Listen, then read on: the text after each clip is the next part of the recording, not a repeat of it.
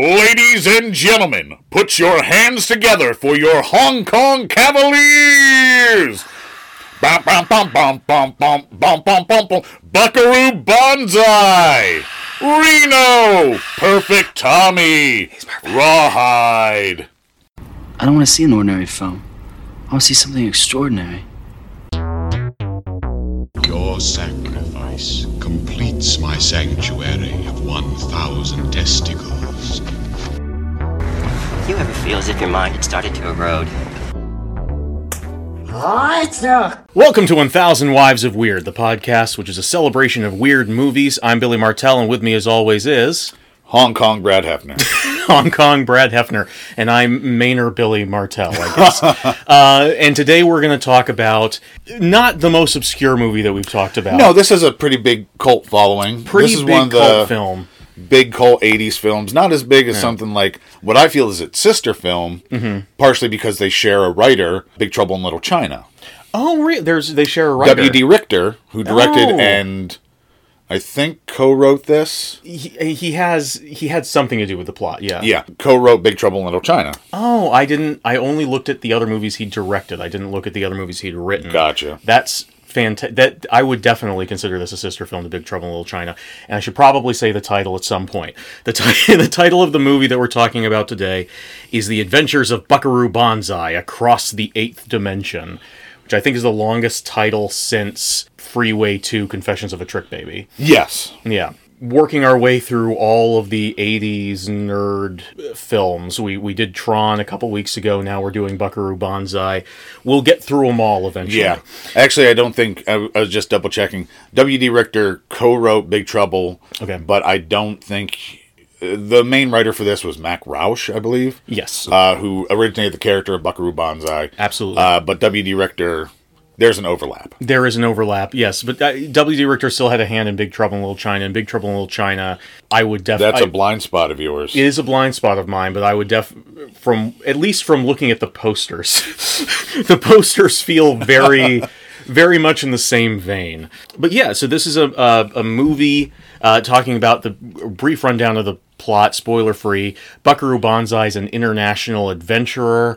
Uh, he's Musician, Yes. Mm-hmm. scientist, uh, jet car man. Jet car man. Which overlaps Two with different- scientist. Two different kinds of scientists. He's a brain surgeon and a particle physicist. Yes. Yes. And uh, he is basically Reed Richards Reed Richardsing his way through life, you know, uh, expanding the bounds of, of our consciousness while also playing rock shows and being Peter Cullen. I mean, could the guy get any cooler? While he's doing this, he comes across a terrifying discovery that will not only change the way we look at the world in which we live, but will also bring new enemies to bear for the Earth to face. And uh, he has to face them all with his gang, the Hong Kong Cavaliers, that Yes. you heard about in the opening. Uh, so, before we get into the spoilers, as always, we'll give you our recommendations. Brad, what did you think of of uh, Buckaroo Banzai? Would you recommend it? Why or why not? Now, I watched this movie ages ago. Yes, we When both I was- we when I both was- watched this a long time ago. When and I was rewatched first getting it for into this. the hunt for weird. Right, And as I said, there's a big cult following for this film. Mm-hmm. I was very excited for it. And back then, I didn't enjoy it. right, And today, still not a big fan. yeah, This came out in 1984, okay, same year as Repo Man. interesting. and what you described in the plot synopsis sounds so fun Yes, and every ingredient of this movie should be fun yes, hold on let me finish these minutes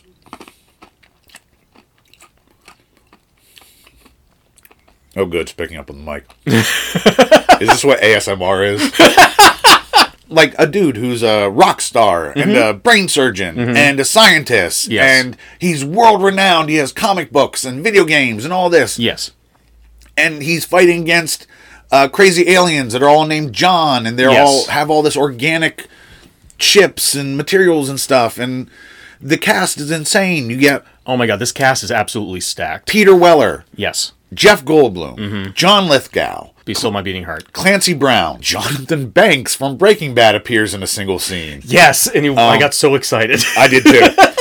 for whatever reason, this movie lands with a thud for me. I want to enjoy it so bad. yeah, but it just and we'll just like I asked you yesterday, like, hey, help me figure out why I don't like this movie. Right. And yeah. Mm-hmm. in in finally finishing it, I I think I've circled some areas that are problems. So I have a feeling this episode is going to be more of an autopsy yeah. than uh, like a wake Sure. for the bloated corpse of Buckaroo Banzai. I, I would call this episode an autopsy for sure. I unfortunately agree with you for for almost everything that you said. Like I I again uh, just like you watched this ages ago uh, at the recommendation of my aunt, uh, who the same aunt who uh, first Hmm. Was your aunt just John Lithgow in a wig? Billy, you gotta watch Buckaroo Banzai. Uh, no, but uh, she she did she introduced me to Doctor Who, so I was like, oh hey, so And sh- yeah, she this and I does are- have Doctor Who vibes. Absolutely, and she and I sort of like that's our big connection between. uh, This is my aunt Beth. If you're listening, hi Aunt Beth. Hi, Aunt Uh, Beth. Uh, she and she and I have this sort of connection when it comes to nerd stuff. I was like, great, can't wait to check out what this is. And I watched it, and I did not get it. I just I just didn't get I don't think it's a problem of not getting it. Like Uh, I think it's just it does. Well, th- that's that's kind of things. I, I I rewatched it for the show. Like I keep hearing this movie has accolades. People love this. Oh movie. yeah, huge cult following. huge cult following. People absolutely love this movie. Not just my aunt. And uh, I really wanted to like it. I wanted to get into it. It's the same reason why I've same reason why I've tried to watch Stargate SG One like five times, even though I can't get past the uh, third episode, because uh, there's a huge cult following for that show, and I Yeah. want to be in on on what everyone's get enjoying. So I rewatched it for the show. Bringing it onto the show is my way of like, hey, let's try and figure this Yeah. out now that I'm older and I finally understand the the brilliance of Black Dynamite. Maybe I'll understand this. And I I I watched it, and uh, on the one hand, I think I get the movie now. I think Yeah. I get what it's doing uh, in a way that I didn't back in the day. Didn't make me enjoy it any better. No, Uh, in fact, it almost made me enjoy it less in a couple of instances because, unfortunately, once I got what the movie was trying to do, Mm-hmm. I then realized what the problem with the movie was. gotcha. Uh, and we will be getting into that as we go along. The movie is so unique, and it it is, is. such a It is a absolutely unique. strange, uh, unique flower that I almost do recommend it to people It's if you just just to check it out. If Yeah, you like sure. nerd shit, like this is this is some primo nerd shit. this is a sci-fi romp for the ages. Yeah. and like we said, huge cult following. Mm-hmm. Maybe you'll be one that it works for. yeah, but just like. Mm-hmm. If a man were to break in here right now Yes. and put a gun to my head Right. and strap me up to a lie detector, a shock, that- a shock tower. a shock tower, yeah, and say you better honestly say whether you would recommend Buckaroo Banzai across the eighth dimension, yeah, or you will die right. because I will shoot you. I think I would say no. I think there's better ways to spend an hour and forty-seven minutes. Oh y- yeah, no, no. On on the list of movies that I would recommend, this is definitely on the lower tier. Yeah. But if your only question to me is, should I watch Buckaroo Banzai or not? I would say, try it. I would say it, once we defeat death. and every man, woman, child, and they, every person, Mm-hmm. Every person Mm-hmm. has an infinite amount of time. I'm being too harsh on Buckaroo Banzai. it's it's not that bad. It's certainly worth uh, checking out if you're curious. Yes. and just to see John Lithgow's fucking amazing performance. Uh, for those who are familiar with John Lithgow's work, you know that he can be very theatrical at Yes. times. Uh, just so you know, have some sort of context for John Lithgow's performance before we get into the spoiler section. John Lithgow, in interviews, has said that he doesn't think he's ever gone over the top, except in Buckaroo Banzai. He was close in Twilight Zone the movie. He was. He said, that, "Yeah, I was close in Twilight Zone the movie, but not quite." And then I made Buckaroo Banzai, and I went fully over the top. So, uh, yeah, that's where we are at this Yeah. point. That's that's what we're dealing with here. So, yeah, let's get into the spoiler section real quick. Uh. absolutely. movie opens with an immediate title card. And Once again, the title, "The Adventures of Buckaroo Banzai Across the Eighth Dimension." and this logo and intro card are- it's Mm-hmm. so it's hard to explain because it's typography Yes. but it's so odd and archaic Yes. which immediately this movie is going to and the title evokes Mm-hmm. this idea of like old sci-fi pulp serials absolutely. but the movie doesn't really seem to play with that much granted Yeah. i have seen zero sci-fi serials Yeah, well, I can I can fill you in a little bit on where I think. Now, I looked up what the writer said his inspiration for the movie was, and he said he wanted to evoke the wild 70s kung fu movies. yes And as two people here who have watched a lot of 70s kung fu movies at this point and are planning on watching more, no, he didn't. no well that was the writer's intention That was the writer's intention. the director clearly decided for something much more boring Right. Yeah, no there's there's no let's- martial arts in this movie. No, at there's not. Uh, all. there's some action at the end but i wouldn't even call it good action No, not really. It's it's it goes back to what we were talking about in the Street Fighter episode, where there's action that we like, where there's Yeah. like a lot of like physical acting, a lot of f- fisticuffs, a lot or of the feats, gunplay is The so well gunplay. choreographed gun kata, and in this movie, a- most of the action, with the exception of a couple of scenes, is that sort of '80s commando style action sequence where there's just a lot of pew pew pew pew. I got you. No, Oh, I didn't. shoot the gun in one shot, Yeah. see a reaction in the other. Yes, if if you're lucky. Most of it is actually very A team where you shoot a gun and then you don't see any Ba-ba-da-bum. reaction at all. I Buckaroo Banzai was supposed to be a franchise. We'll talk It about was, that at the yes, end. yeah. But I wish there was for the Buckaroo Banzai TV show, obviously Mm-hmm. the Hong Kong Cavaliers would be framed for a crime they didn't commit and have to go Obviously. underground Obviously. like the A team Yeah. in their double decker bus with their name on it. Because they they don't change that. Even though even though they're wanted by the by the by the law, they're still touring. Yeah. They got to make ends meet somehow. Buckaroo, we can't go on tour. We're gonna play the most underground of underground clubs. Uh, the title crawl comes up and tells us that B- Buckaroo Banzai, either his name comes from the fact that he is half American and half Japanese. Yes. Uh, and as we said at the top, he's a neurosurgeon, martial artist, although we don't get to see that in the movie, uh, pra- particle physicist, and of course, a rock star. Uh, he has a crew of associates who travel with him on his adventures called the Hong Kong Cavaliers. Yep. Now, this is where I think the inspiration for this movie in its final form comes from. Uh, in the 80s, up until this point, there had already been a resurgence of a lot of 1930s adventure genres. Yeah. Flash Gordon had been brought back with Star Wars. The the sort of adventure archaeologist slash western had been brought back with Indiana Jones. Mm-hmm. I think with this one, Buckaroo Banzai and, and all that, I think the idea with this one was specifically the pulp hero genre, and the one that this mostly aligns up with is it's much less the shadow and much more Doc Savage. Okay. Are you familiar with Doc Savage at all? Oh. No.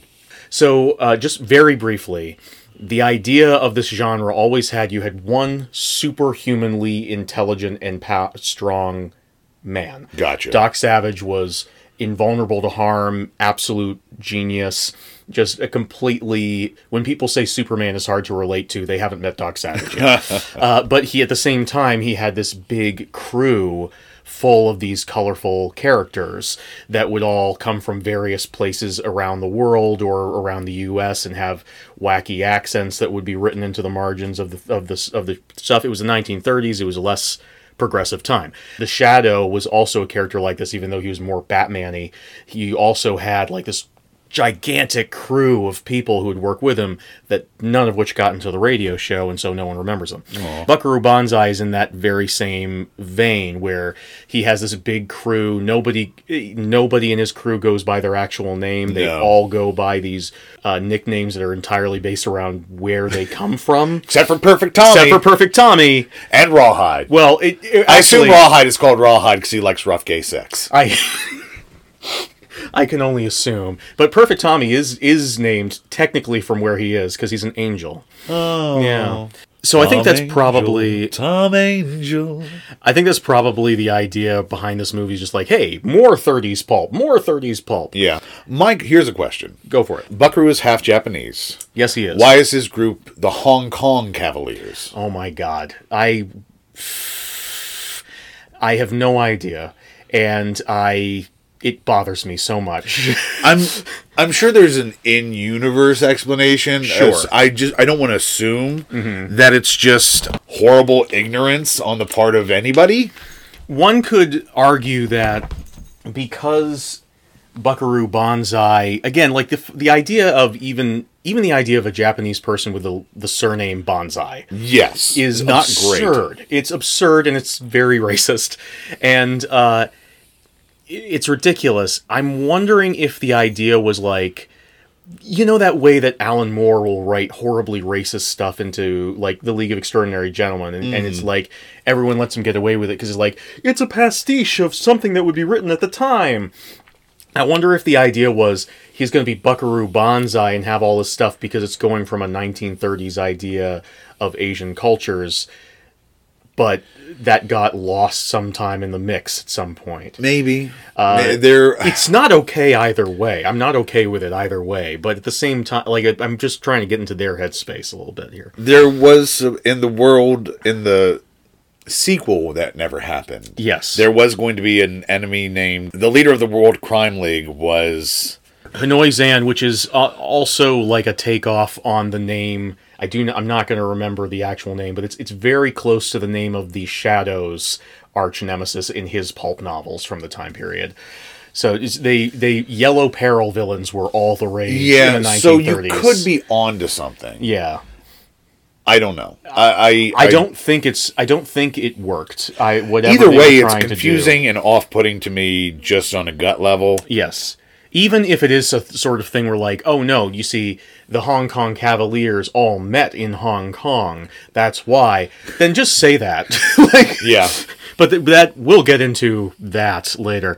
But yes, uh, so Bonsai's team, Now I want a John Woo movie uh, John, with the Hong Kong Cavaliers. John, I want Rawhide to Oh just my be like, God. I just want Clancy Brown to be fucking yes, sliding across the floor, dual wielding. John Woo's Buckaroo Banzai would be something to behold. Although, again, like we we talked a little bit about this movie before recording, uh, and I messaged you that the movie that I kept thinking about when watching this was the movie Streets of Fire. Yes. which is another Which nine- is a much more fun 80s movie. a much more fun 80s movie that also is like a, a throwback to these pulpy 1930s Yes. adventures. It also includes a, a rock band element. And I just really wanted this to be more like that. The No, Oh, I entire wish every time. movie was more like Streets of Fire. I'm going to watch Drive My Car and spend three hours being like, why isn't Willem Dafoe here in nipple high pleather overalls? We got to cover that at some point. Drive My Car, sure. exactly, exactly. No, I'll, I'll leave Streets of Fire to you. Okay. Because that's one you've seen, and that's That one you is can true. easily. Uh, and we haven't Yeah. watched it for like a year, so you should be able to rewatch it. That's true. Okay. But yes, so Bonsai's team, I assume that these are all the Hong Kong Cavaliers, but I don't know if some of them are not and some of them are. It's never made It's- entirely clear. no. But the at least Bonsai's people, uh, Buckaroo Bonsai's people, are preparing to test an interdimensional jet car. Yes. How more tokusatsu concept can you possibly get? Buckaroo Banzai is late to the meeting. He's not there because he's busy doing laser brain surgery with Jeff Goldblum and Clancy Brown. Yes. There's no one I want. There's no team that I would rather have in an operating room than those three actors. Not even the characters of Rawhide, Jersey, and Buckaroo Bonds. I want those. Yeah. Th- if I ever need to get my noggin cracked open, Yes. you get those three. Get those three. Oh, They're my A team. I want my blood on their hands. I want Clancy Brown to go to s- go home to his wife that night and be like, "I don't know why you asked me. I, I but I had to do it."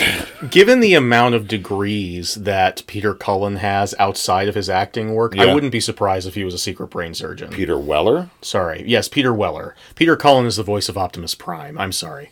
They both have very impressive deep voices. Yes, they do. but yes, Peter Weller is playing Buckaroo Banzai. He's doing this laser surgery. While he's doing it, he offers a character who I can only remember as the name of Jersey because he's from New Jersey, and Yeah. they keep calling him New Jersey, and as that's his, that becomes his nickname in the Yeah. group. Played by Jeff Goldblum, he offers him a spot, a permanent spot, as part of the Hong Kong Cavaliers. And meanwhile, Clancy Brown's just manning the phones, letting everyone with the jet car people know, yeah, I know he's running late. Oh man, Rawhide always manning them phones. Clancy Brown's character's name is Rawhide. You ever have a telethon? Rawhide's the first to volunteer. Oh my god! Every If I- Labor Day, Jerry Lewis calls up his old pal Rawhide. Buckaroo lends him out. You know, I got out of that game a long time ago, Jerry Lewis. Uh, Fuck muscular dystrophy. but yes, a- anyway, but even i- if you don't know who Peter Weller is, Oh, yes. he was RoboCop. he Yes. was in the film Naked Lunch. Yes. I'm sure he's done other things. he recently voiced Batman in the Dark Knight Returns animated film adaptation. oh yeah, yeah. Uh, Peter Weller is a f- awesome. I love Peter Weller. sure. I, I, I'm gonna say something that's maybe a bit controversial. I feel he's a bit miscast in this part. Yeah, Yeah. Peter Weller is a terrific actor. Yes. He has he has a very specific presence. Yes. I would not call him Mr. Charisma. No. I mean, like again, he was cast as RoboCop for a reason. Yes, Yes. because he's icy. He, yes, he's extremely The he's character of Iceman extremely- in Top Gun was based off of Peter Weller. exactly. No, he's extremely subdued. He's extremely sort of internal as an actor. And like the performance of Buckaroo Banzai doesn't necessarily have to be big, but there needs to be this energy behind it. Like even if even if Buckaroo himself is very subdued, Yes. he needs to have this. I feel like he needs this chaotic, playful energy somewhere. He, I think they cast him because uh, he has that sort of like square jaw look Yeah. of the 1930s hero again. They and wanted he him to does for Peter to Peter Weller's credit, he brings that energy at a couple of places. There are a couple of places where he goes bigger than I've ever seen Peter Weller go. Sure. but at the same time i i don't know i just i, I felt like honestly jeff goldblum would have been the better choice Sure. for the part because jeff goldblum would have had that sort of quirky like mad genius thing exactly going for him and just sort of the spaciness and Yeah. another problem is as we're going to see, soon see john lithgow is at 11 yes he is at 11 this movie Mm-hmm. and there's such an energy disparity between buckaroo and dr lizardo Yes. that's like i i just want to watch dr lizardo yeah they're trying to go with buckaroo banzai they needed someone a little bit more like adam west they needed someone who Sure. would have that sort of like tongue-in-cheek that vibe. playfulness that playfulness exactly but yeah so uh, the supercar is is is just about to go and buckaroo gets there just in time all that tension was completely pointless he gets there in time he gets in the car and the the, the jet car looks like a sort of uh, ford jeep that's been mixed with the both the batmobile and the back to the future car uh, they get set to test it uh, they mention something about this car being able to travel in between dimensions, but really, apparently, today's just a phase one speed test. Yep. He drives off. The test is going well. and buckaroo calls an audible he's like fuck that fuck, that, let's fuck go- speed tests Let's go straight into phase two. let's go through dimensions And apparently, they, they haven't even told most of the people there what phase two is because you hear people in the background going, What's phase two? What's going on? He swerves off the course. that's hong kong top secret my friend That's Hong Kong top secret. He swerves off the path. He goes straight towards a mountain, and again, just in, a, in effect, that's very similar to the DeLorean from Back to the Future, which came out after this, by the way. And they Bel- stole this effect and Christopher Lloyd from yeah, the set. both exactly. He blasts Robert Zemeckis in a domino mask, just creeping onto the set, throwing John Big Boutte over his shoulder. the scene where John Big Butte kidnaps the scientist from the press conference was inspired by Robert, Robert Zemeckis Zemeckis' kidnapping uh, his- Doc Brown. his Absolutely, daring daylight kidnapping but he of character actor Christopher Lloyd. he blasts right through the mountain and into another dimension a big blue spirally dimension uh, full of nightmare imagery and monsters kind of reminded me maybe just because i just rewatched this of the alternate dimension they go into in pacific rim although a lot l- lower tech And almost immediately after he's there, he makes it through the other side of the mountain and back to his home dimension. Uh, his car is smoking and covered in slime, and he finds a little tiny brain attached to the bottom, uh, the undercarriage of the vehicle. Now, all I, want to. This movie has an interesting 1,000 Lives Weird connection. Interesting. Okay. I don't know if all the effects, or just the makeup effects, or just what have you, Mm-hmm. were done by Berman Studios, Okay. as in Thomas Berman, Mm-hmm. as in the writer and director of Meet the Hollowheads. Oh my God. Yes. That's awesome. Mm-hmm. That's fantastic. Well, that's. I mean, if if we had a 1,000 Wives of Weird Hall of Fame, he would be in it. Absolutely. So that's this is just more reason for that. The effects in this movie are, even if he just did the makeup effects, the effects in this movie are very interesting. yeah. Yeah. I don't know that I love the aliens look, Oh, I don't like the aliens Okay, look. we'll I- talk I about that a bit will- later. We will get to that. but th- all the little organic shit, like this little nubbin he finds on his car, some stuff Mm-hmm. we'll see later. I love that. I love this David Cronenberg uh, shit. Absolutely.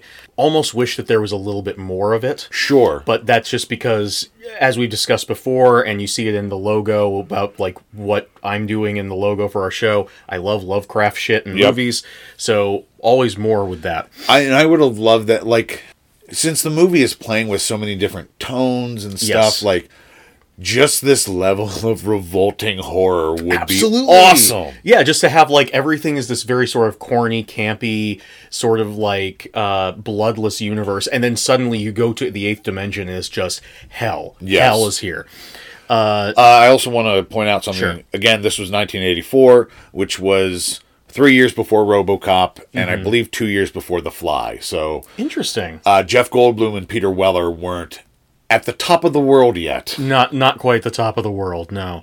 Peter Weller actually had a very similar question to the question I kept asking when watching the movie when he read the script. Uh, yeah, I saw that. Mm-hmm. Yeah, One he s- second.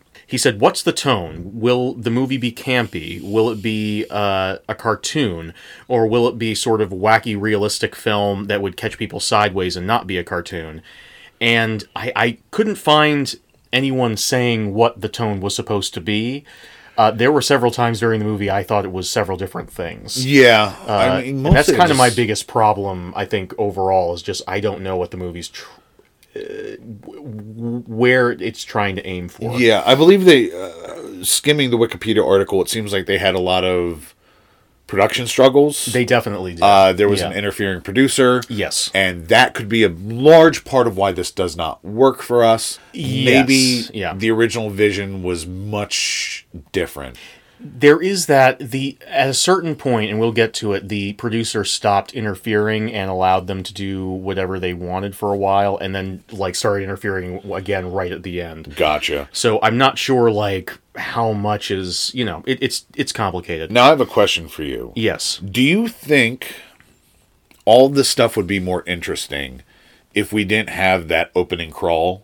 Like if you were just thrown into this Yes. Mm-hmm. world, it's like, okay, he's a doctor, and now he's in a jet car, and he's in a band too, and he has this posse called the Hong Kong Cavaliers. I think yes and no. The the the opening title screams to me of Kiefer Sutherland's narration in Dark City. Oh yeah, I believe it was probably uh, a, Or, or, or a Harrison Ford's narration in Blade Runner. You know, some some terrified producer being like, "What the fuck have you guys made? You have to explain this shit which right was off the top." very much the feeling at the studio. Oh yeah, and or, or and uh, I think that if you were to excise that entirely and just have the opening of the film, I think you have something closer to the creator's vision.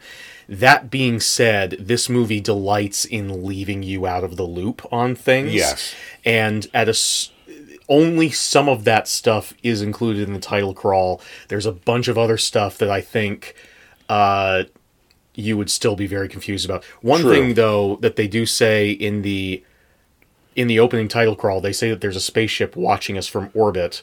That's not revealed as a plot point until several scenes later, and I do think that the movie would be better without that for that because the minute you tell me there's a spaceship in orbit, I don't care about anything that's going on. I want to Yeah. know about what that spaceship is. Yes. Because I've seen all this stuff before. I haven't seen that. But anyway, we then cut to John Lithgow doing his audition for Edgar in Men in Black. Sugar water! but Italian.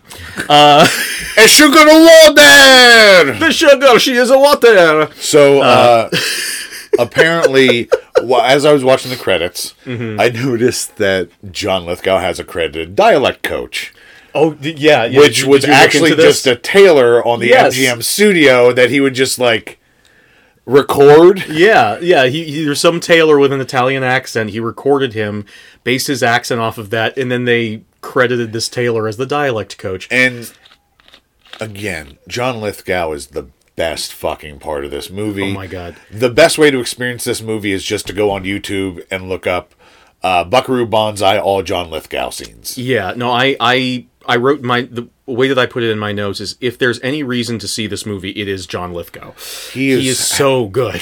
and he's so fun. Mm-hmm. That's the thing. Like his ridiculous Italian accent, his rotting teeth, Yeah. his big red fright wig. Like, Yes. Oh and he's having the time of his life too. God. It seems. if if Peter Weller is supposed to be our Adam West for this, uh, John Lithgow is our Frank Gorshin. Like he is just going fucking ham on this shit.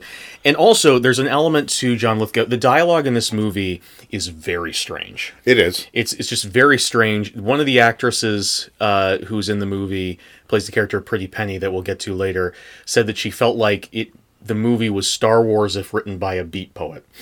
Yeah, I Uh, can see that. Yeah, and I the dialogue to me never quite makes sense coming out of the mouths of any of the characters except John Lithgow because he's got that theater training where just like you can tell like he's just studied this shit and gone over these lines until Yeah. they feel exactly right He coming out of found his mouth. a way to make it feel natural. It's like and when- that's the key. you're watching Romeo plus Juliet and you're like, hey, none of these actors know what they're talking about. And then Pete Postlethwaite comes on screen, you're like, oh my god, this guy, this guy bleeds Shakespeare. It's that kind of thing.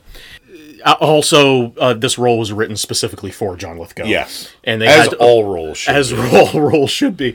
And apparently, they had to fight to get to allow this stupid producer to let them cast John Lithgow. So, uh, you know, people are stupid.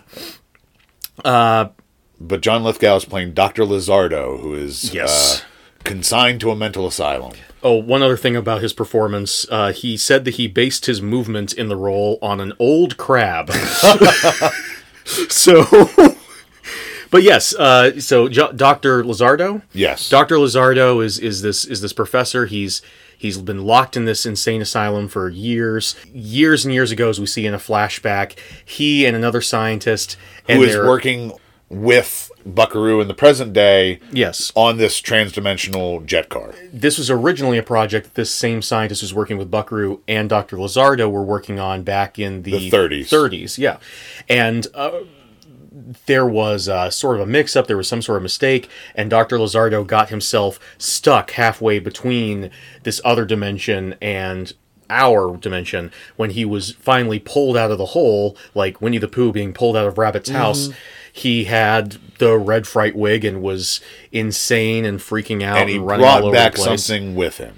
He brought back something with him inside of him. Yes. Uh, again, body horror. Uh, but now he's in this insane asylum and he's hearing this news about how Buckaroo Banzai has, has cracked the door to the eighth dimension and now he needs to start uh, getting ready to escape, but not before he gives himself some good old electroshock therapy. Yep, he needs Yeah. them volts, Needs them volts. and it's uh, it's not just John Lithgow's performance; it's all the like production design around him because the way he shocks himself, he has this spiky little thing he puts on his tongue. Like it's it looks wonderful. It looks so great. Mm-hmm. It's crazy. And I don't think they ever explain why he does that. He's just crazy and he likes that. And that's presumably something the spoiler alert alien might like. Mm-hmm. They Sure. They seem to be very into electricity. They y- yes, that's very true. Uh and uh, John Lithgow is in a mental hospital, as we said, and his orderly is Jonathan Banks. Was it Jonathan Banks in this scene or just the security guard later? No, it was in this scene too. Okay. Yeah, yeah. No, it's it's him in both scenes. He gets to be in two scenes out of this whole movie. And I just uh, I have not seen Breaking Bad yet. That's another blind spot for me. But I have seen I think it's season five of Community. Yes. When he was uh, one of the actors on the show, and I love every second he's on screen in that show. Mm-hmm. But no time for, for all of this. Buckaroo Banzai and Well, hold his- on. Okay. As the orderly is leaving, he gives uh, Lizardo some shit. Yes. And Jonathan Lithgow c- delivers what he considers one of his iconic lines. Oh. I was I was listening to a podcast that John Lithgow was on once. Can't remember which one it was. I think it was Doug Loves Movies. Sure. And he talked about how I don't know if this was a regular thing he did or just like a one time thing, but I guess he would or went to a high school Okay. and like did some of his iconic lines for the kids, which I would love that now. Oh my God, I would yes. I would be fucking coming myself. Yeah.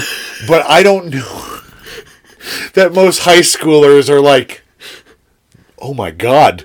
Broadway actor John Lithgow is going to come spout lines from The World According to Garp at us.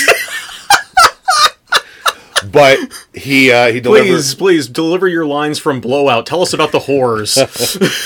But the uh, line that Jonathan Lithgow quoted on this podcast laugh while you can, a monkey boy. that is a pretty great line. Laugh at what you can, the monkey boy. And monkey boy seems to be an insult that these aliens have for humans in general. It's a very sort of common science fiction uh, element of aliens coming from other worlds and then just sort of like picking on the fact that we have simian ancestors. Uh, common uh, sci fi thing. Anyway, so Buckaroo Banzai and his crew are discussing the interdimensional car, but uh, they can't get too deep into it. There's no time for science because they have a gig. They have a gig at a nightclub that seems to have a capacity of about 20. of about 20 and there's a there's a, an angry club owner there's like i don't care if you guys are big shots when you're here you play fucking music i'm like well, what did you think they were there for my guy Mm-hmm. but uh hey It's the Hong Kong Cavaliers traveling Chautauqua. uh but yes they go up and and they get ready and again uh having seen streets of fire my expectations for this rock band were a little bit too high. yeah, because I don't particularly enjoy the music they play. No, I don't like And it. I also- don't like the music in most of this movie. No, I don't either. Yeah. here's another thing. It's like Buckaroo Banzai is like Jesus in this universe. Like he is Yes. he is bigger than Jesus. He Yes. is like we said, comic books, video games, uh, in universe they they publish Buckaroo Banzai comics and video games and li- I assume like their movies and all this shit. I- I'm sure. It's again it's, it's a lot like the Fantastic Four back in the day. Now this could go either way, where it could be Mm-hmm. a thing where it's like Buckaroo Banzai should be playing stadiums, Mm-hmm. or it could be like no, Buckaroo's so cool he only plays small venues. Right, right. So I don't know, but this again, this club seems so small. It just Yeah. seems like a skimpy budget thing, it's possible. The which movie- again could be a producer. yeah, the movie did interference. not have a lot of this scene would be so much funnier if they were actually in a stadium. Yeah. Because Oh no, it would absolutely would Yeah, because because as the scene goes on, they they're playing their music. By the way, Peter Weller played all of his own instruments and sang. well, he mimed playing the piano. Oh, he mimed playing the piano. Yes. uh, I thought he can play the piano in real life. The Wikipedia article said he mimed it. Okay, never mind. But uh, he did do his own singing, and Buckaroo Banzai calls the concert to a halt, and he says, "Wait a second, wait a second. Is someone not having a good time?"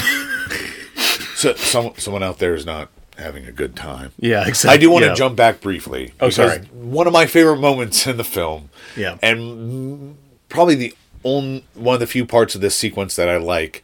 Buckaroo is blandly shredding his guitar. Then he Yes. pulls out a tiny trumpet. Yes, yes, which is is an instrument that uh, B- Peter Weller also plays. Yes. Uh, I, I like to think that Peter Weller is just like, if you're on an elevator ride with Peter Weller and it's, it's silent for too long, he just sort of sneaks out the pocket trumpet. It's like, starts playing taps. I like to imagine he just plays the. The only bit of music that I actually like from this movie, the ending bit, do Yeah. do do do do do do, uh, but yeah, he stops the Yeah, concert. all, the only music Peter Weller performs is the scores from his own films. Buckaroo Banzai. Peter Weller is is like the cast of Spinal Tap. Yeah. He and the Hong Kong Cavaliers will get together and do a tour every once in a Yep. while. I want that to be true. Uh, it's not. Yeah, I want to know what Perfect Tommy's up to.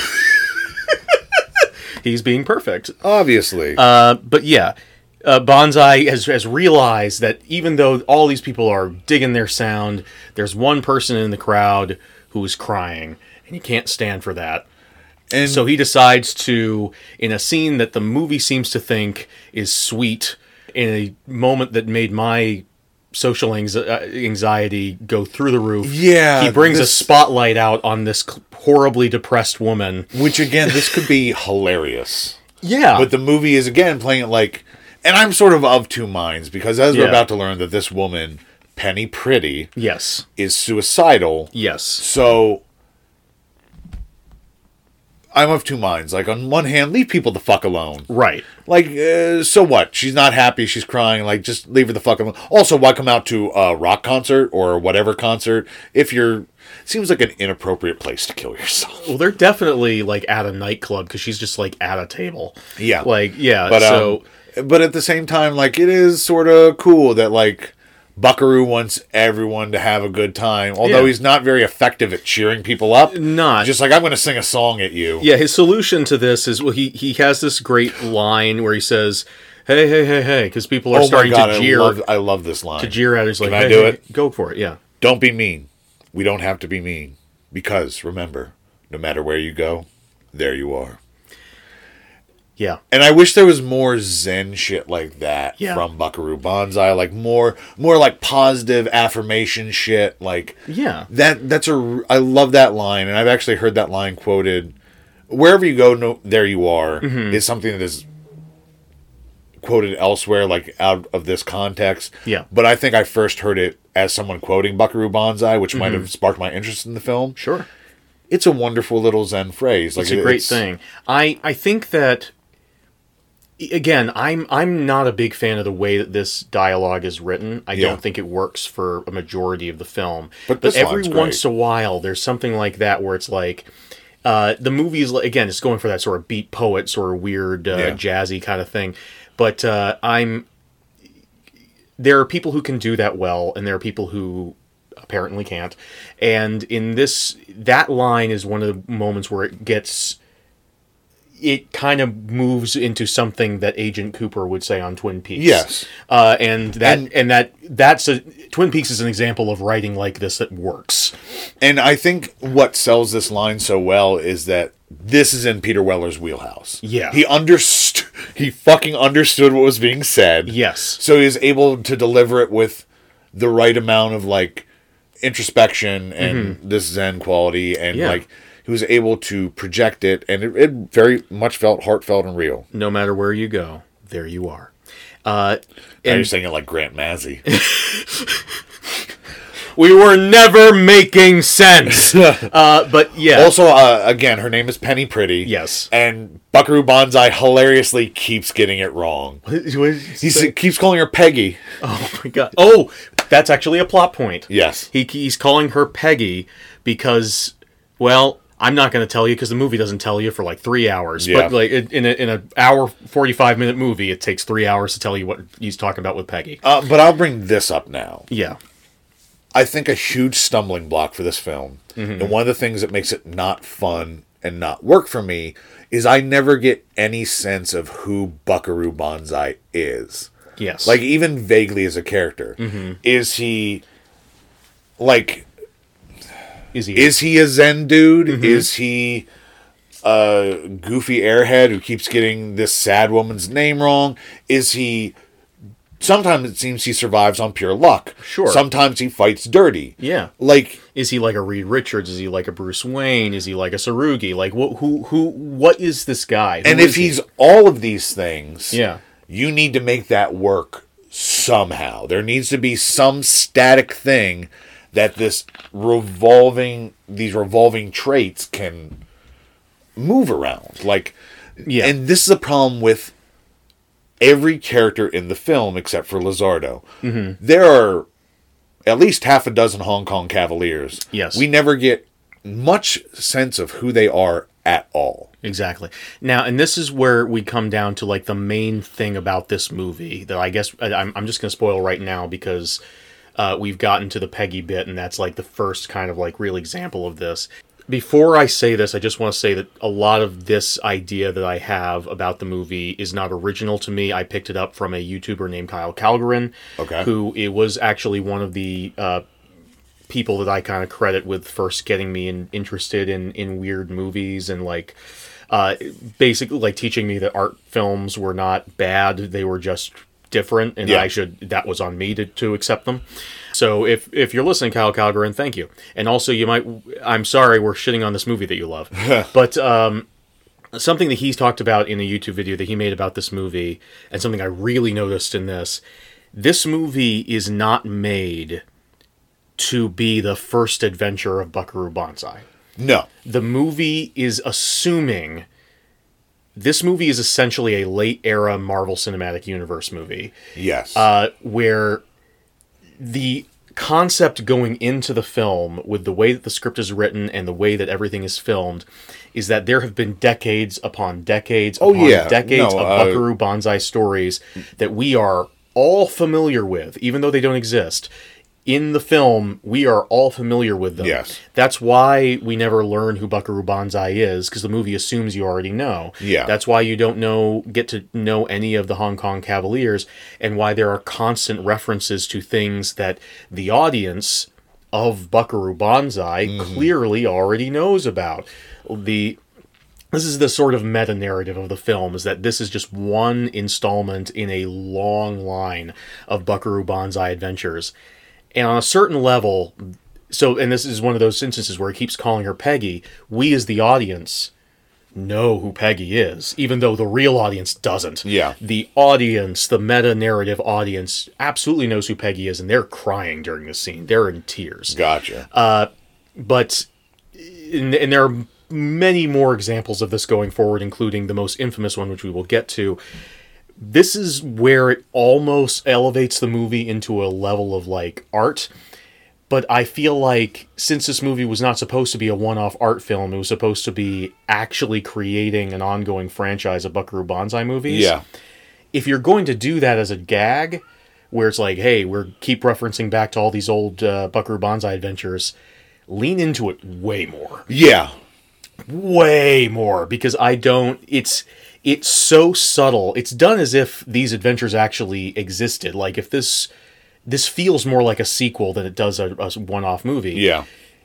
but if it is a one-off movie so you have to the the audience is not going to go with you on this you have to spell it out for them a little bit better Yeah, yeah. I, I de- no, I definitely got the that idea that this is one of the many adventures of Buckaroo Banzai. yeah But as you're saying, like, that's great in theory. Yeah. That's a fun experiment. It is. How about you let us enjoy it too? it's it's a great idea for an experiment but the filmmakers didn't want to make an experimental film they wanted to make a series yeah. So that's that's kind of where the issue becomes. But yeah, uh, John Lithgow makes a call to Grover's Mill, New Jersey, which made my little 1930s radio fan heart skip a beat. Mm-hmm. Not going to say why because it becomes a plot point later. Uh, but he, he calls up Grover's Mill, New Jersey to call. Hello, is this a New Jersey? Yes, to call up That's not John one. Big Booty. Big booty. Uh, and on his way out the door, escaping uh, the asylum, he kills Jonathan Banks just to let us know he's really the bad guy. Yep. and happens to pass by another inmate playing a Buckaroo Banzai arcade machine. Yeah, huh, that is only on the start screen. Oh, This person is playing their heart out. They're playing their heart out. They're on the high score screen. oh my god, oh my god. But yes, uh, Banzai and his team immediately learn about the escape of Dr. Lizardo. And as you mentioned, Dr. Lizardo gets more explanation in this movie because in the universe where this is a series, Dr. Lizardo is one of the new characters. Yeah.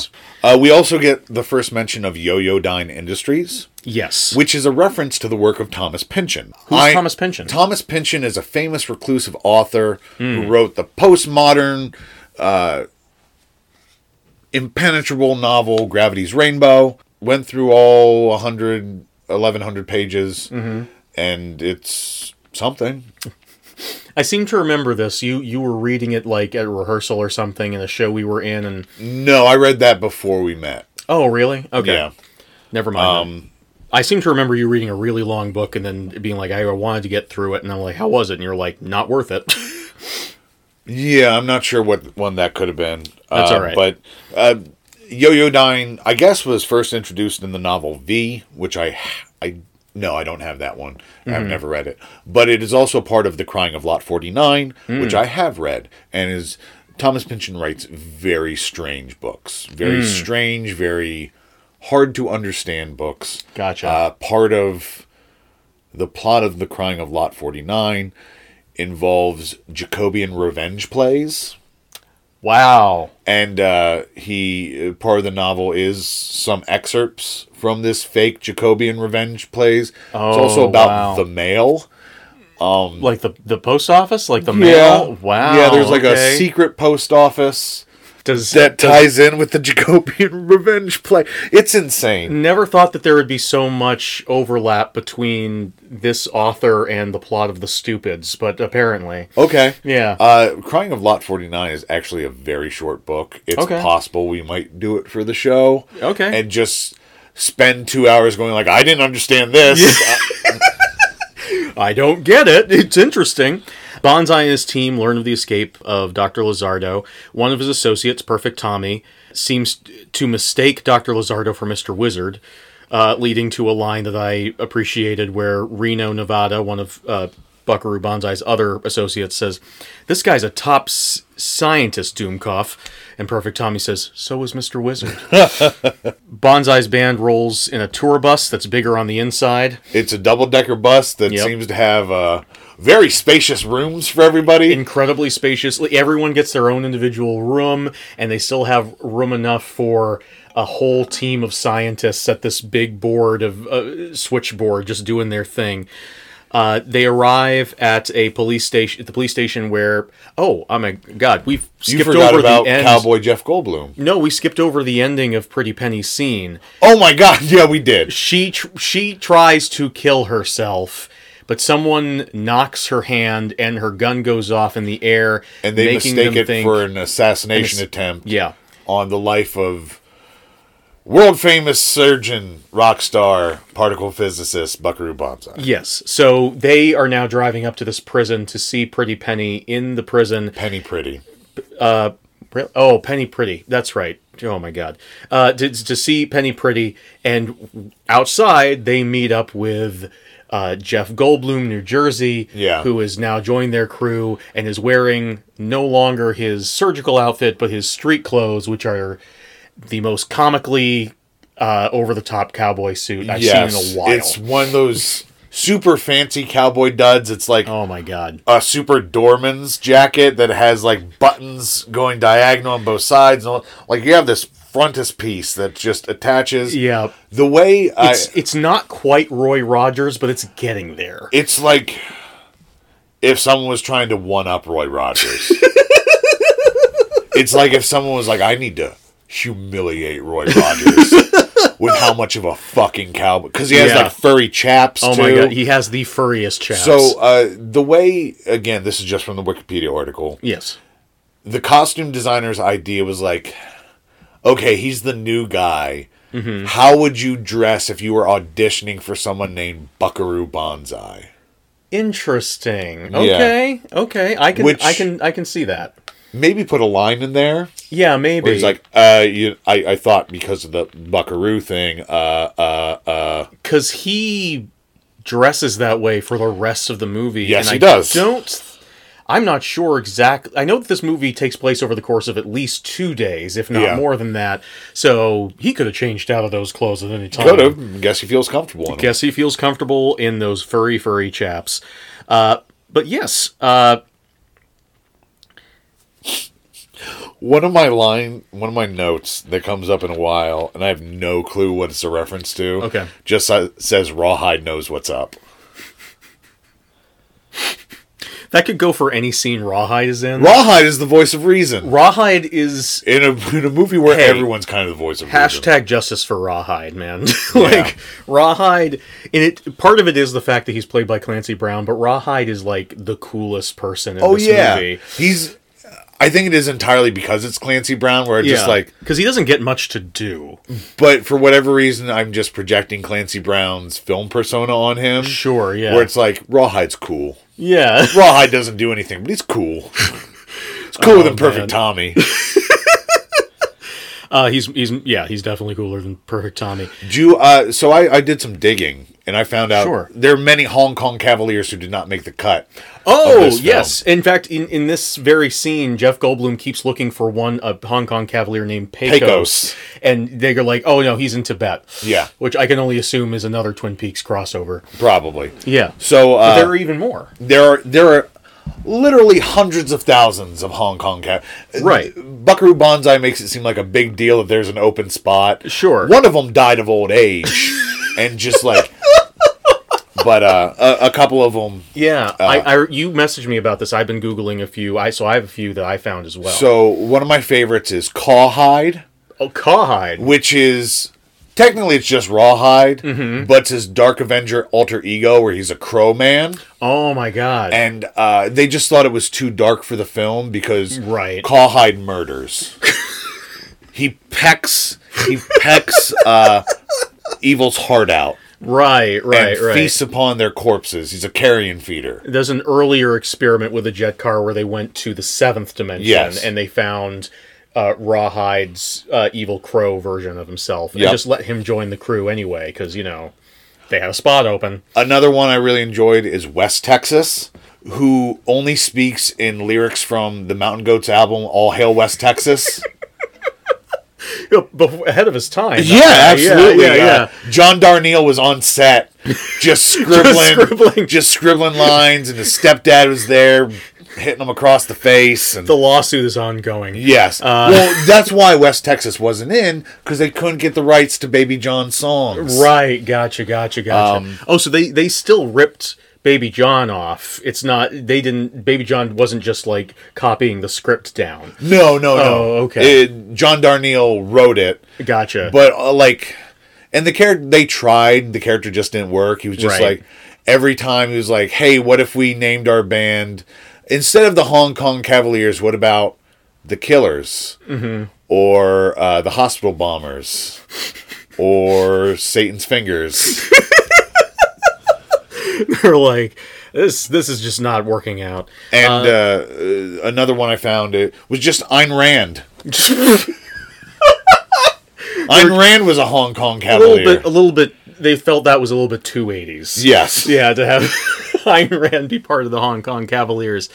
Uh, well, the ones that I found, I found there, it was like a father son duo. Yeah. that was on the team. There was there was the younger the younger guy, New Orleans, Okay. and his father, Old Orleans. Okay. Yeah, and they were both like Old Orleans used to be used to be just Orleans, but then he got older, so Yeah. they named him Old and then New Orleans. But they needed some way to keep them apart, and the two of them are you know obviously they they play they play with the with the band, Mm-hmm. uh, and uh, they playing uh, uh, spoons and a washboard. they have a Zydeco feel that Oh no, Ol- Old Orleans is, is like a jazz drum, Oh, is okay. a jazz drummer, and he's he's teaching New Orleans the the, the ropes, uh, and uh, and they both have the sort of a very similar gimmick where they they take their drumsticks into battle with them. oh, okay, Yeah, and so there was actually there was a whole sequence that had to be cut from this movie. Eh, They were originally in the film. Yeah. and they had to be cut because they the actors couldn't get the drumstick char- choreography right. There was going to be a whole kung fu fight scene involving Oh, man. drumsticks. that sounds had to cut great. the whole thing. Had to cut the whole thing. Um, uh, and that was all I had. okay, uh, do you want to take a break? and this is another place where I think that the movie uh, trying to start a franchise could have taken a different take and made a much better, stronger choice. Uh, Jeff Goldblum's a new member Okay, on the crew. We had a similar thought here then. yeah. Why not follow Jeff Goldblum as he's being introduced to this world? Yes. Then all the references to the past adventures, Jeff Goldblum can be there. And in a he's our sort of- surrogate, where he's also going. Yeah. I'm sorry, what? Yeah, that's the sort of Doctor Watson energy, where it's just sort of like, uh, ex- "Excuse me, uh, Inspector Lestrade. Do we, we know Inspector Lestrade? What? what Yeah. uh, who's who's that? Uh, uh, No, is- that is I thought definitely- we weren't uh, talking to the police. Uh, mm, excuse me. That is definitely an approach I thought of too. Like that would be so much better because, again, Mr. Peter Weller, fantastic actor Absolutely. at what he does. Yes. Not Mr. Charisma. so like he it could work as more of a distant like Mm-hmm. this mythical figure and like I think that would work a lot better. My other idea is follow Dr. Lizardo Interesting. Okay. where it's like and then it's like oh no, who's going to stop this nefarious plot? Mhm. Mm-hmm. Buckaroo Bonds I always just always just one step ahead. so you, sort of like the way that a lot of episodes of Batman the Animated Series would follow the villain's story much more closely. Yeah. And just have Buckaroo Banzai's that Batman esque wall that is constant. The villains are constantly coming up against. Yeah. In their And mostly, Yeah. like, I probably wouldn't suggest that if anyone other than John Lithgow right. were at the helm because. So really, like, he this ma- is your sneaky way of getting more John Lithgow in your Exactly. life. Yeah, yeah, yeah. I will say, John Lithgow, for as great as he is in this movie, criminally underutilized. Yeah. The scene that we just talked about a minute ago, where he escapes from the asylum, that's the last we see about of him For a until long time. pretty much the Too end. long. Yeah. Granted, Christopher Lloyd and Vincent Schiavelli are going to be showing up soon, Yes. but they don't really do a lot. No, no, they don't get to do uh, enough either. But yes, again, we were talking about how there are many past adventures of Buckaroo Banzai that this Mm. movie references. Part of how they built that vibe was that the writer who wrote this movie and came up with the character of Buckaroo Banzai, uh, W.D., what was his name? Oh, No, no, that was, sorry. uh, that was the director. Uh, yeah, Earl MacRouch. He came up with the character of Buckaroo Banzai or Buckaroo uh, Bandy. Bandy originally, and wrote script after script after script. And he also had short stories. and short um, stories and all of the stuff about the character. And he couldn't decide what he wanted the script for the movie to be. He eventually decided on what we have here. But at, in order to eh, create this history for the character, they put together a movie Bible that included all of the previously written drafts of the script, Yeah. all the previous short stories, and all of that.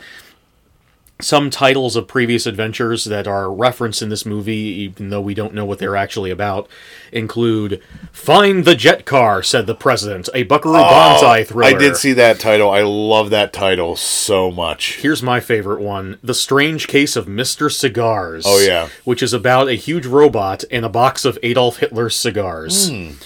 Uh, and Hmm. They then saved Hitler's smokes. another one that ends up becoming was supposed to also be the sequel of this movie, so I won't talk about it yet. And of course, the story that eventually got turned into this one, The Lepers from Saturn. The writer of this movie, by the way, Earl McRouch, or Rouch, is also the writer of the infamous biopic of John Belushi, Wired, based on the book by Bob Woodward, where Belushi is a ghost watching his loved ones react to his death while a guardian angel tells him what a piece of shit he was for being a drug addict. oh, yeah. Yeah, John Belushi's family not a fan of that movie. That was just a weird fact I thought we'd include. Yeah. Sounds like a candidate for the show. Not a fun movie, but yeah. Bonsai goes to meet with Penny Pretty in prison. Bonsai's inf- infatuated with her because she reminds him of someone. When she asks him who, he says the Queen of the Netherlands, and some or just someone that he knew a long time ago. Penny Pretty tells him that she was adopted. At which point he goes, "Of course."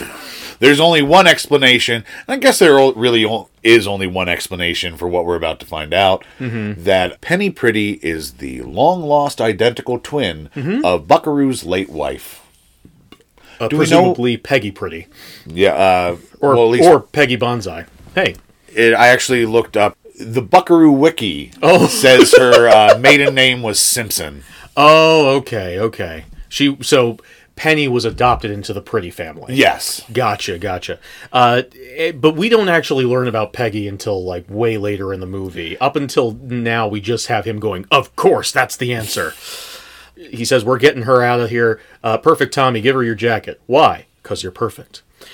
Uh, Bonsai. We cut to Bonsai giving a press Perfect conference. Tommy is much put upon in this movie. He is perfect. Tommy is is if if there's if Bonsai has anything close to a sidekick, it's perfect Tommy. Yeah. perfect Tommy is like his is the Brad Pitt to his Frank Ocean. Like it's Sure. it, he's he's always right there by his side when. As we all know, Rawhide is the is the real muscle behind the throne. Yeah. So Buckaroo Banzai. Rawhide is the Shadow Empire. Exactly. Uh, Buckaroo Banzai gives a press conference discussing how his research into other dimensions is an extension of what his parents gave their lives working on. Uh, And this his parents were killed by Zan Hanoi, the leader of the, the World, World, Crime League. War Crime League, and uh, this was originally going to be a flashback featuring Jamie Lee Curtis actually Yeah. playing his mom, but it was cut by the interfering producer who did not want there to be anything remotely hinting at a sequel. hinting at a sequel at all. Uh, as he's discussing this and as the uh, press conference is happening, we cut to honestly incredibly cool spaceship design. Oh yes, I love this organic ass Cronenberg Yes. spaceship. yes, And I I also enjoyed while I would not enjoy the aliens later, for whatever reason, whenever they're on the ship like this, Mm-hmm. it works a lot better than other contexts. I'm gonna honestly disagree. Okay. Uh, I actually had the exact opposite reaction. I like the aliens when they're on Earth. Okay. Uh, when they're on the spaceship, spe- spe- especially these particular aliens, the aliens, we'll just spoil it right now, are called lectroids. There are two different kinds of lectroid. There are red lectroids, and there are black lectroids. Mm-hmm. The black lectroids are in the ship up in orbit right now. It's this very sort of organic ship. It looks like it was sort of like dila- stalactite or crystal or some like sort of thing. Uh, just the interior of the ship looks like it's all fleshy. it looks like the he- hell from the Coffin Joe movies, but with glow sticks in the walls instead of body parts. Uh, and the problem I have with it is, a, I just don't think that the masks that the aliens wear are particularly interesting to look at. They're not. They're Yeah. really not. They're just And kind of that's- lumpy and gray. It's not an inspired design. Not especially. They they just kind of look like someone was trying to look as close to the classic Area 51 aliens as Yeah. possible, which is a take. They they but feel like still. aside from the very bulbous eyes, yes. it feels like something that would have been like a twenty dollar latex Halloween mask in the nineties. Yeah, unfortunately, that is kind of the vibe. And the other thing that kind of takes away from their coolness is you get this great shot of the ship floating through space. It's all this organic. It looks almost like it's some sort of weird a meteorite or almost or something, except for lights that are blinking on it. And then you go inside, and they're all dressed in these very touristy outfits. Yeah, They have these big wicker hats and all this stuff, and they're wearing these Hawaiian shirts. And it just, it's, I, I get the movie is goofy. It's, but, um, I don't know. This, this felt like a, a joke that didn't quite work for me. no, like most of the jokes in this film. Unfortunately, yes. Here's where I know it. I want to enjoy this so much more than I am. Why am I not enjoying this? Exactly. Exactly. Also, this came out the same year as Repo Man and feels so similar, but it's missing an energy, mm-hmm. like any kind of energy. Yes. Repo Man, if, if, if nothing else, Repo Man has energy. Oh, absolutely. Abs- and it has other stuff, but it definitely has energy. and it also has a wide cast of characters, all of which are given screen time and allowed to develop distinct personalities. Unlike the Hong Kong Cavaliers, or literally any character aside from Lizardo. Oh my god. Uh what's sorry. From Repo Man, your favorite actor Harry Dean Stanton. Harry Dean Stanton should have been a Hong Kong Cavalier. the grumpiest Hong Kong Cavalier possible. just more shit I gotta do now. He's just in the corner, smoke, chain smoking.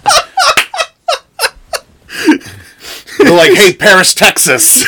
that's it. That's his name, Paris, Texas. That's that's the one that he plays. Absolutely. The aliens are just these big lumpy messes. They look too human like.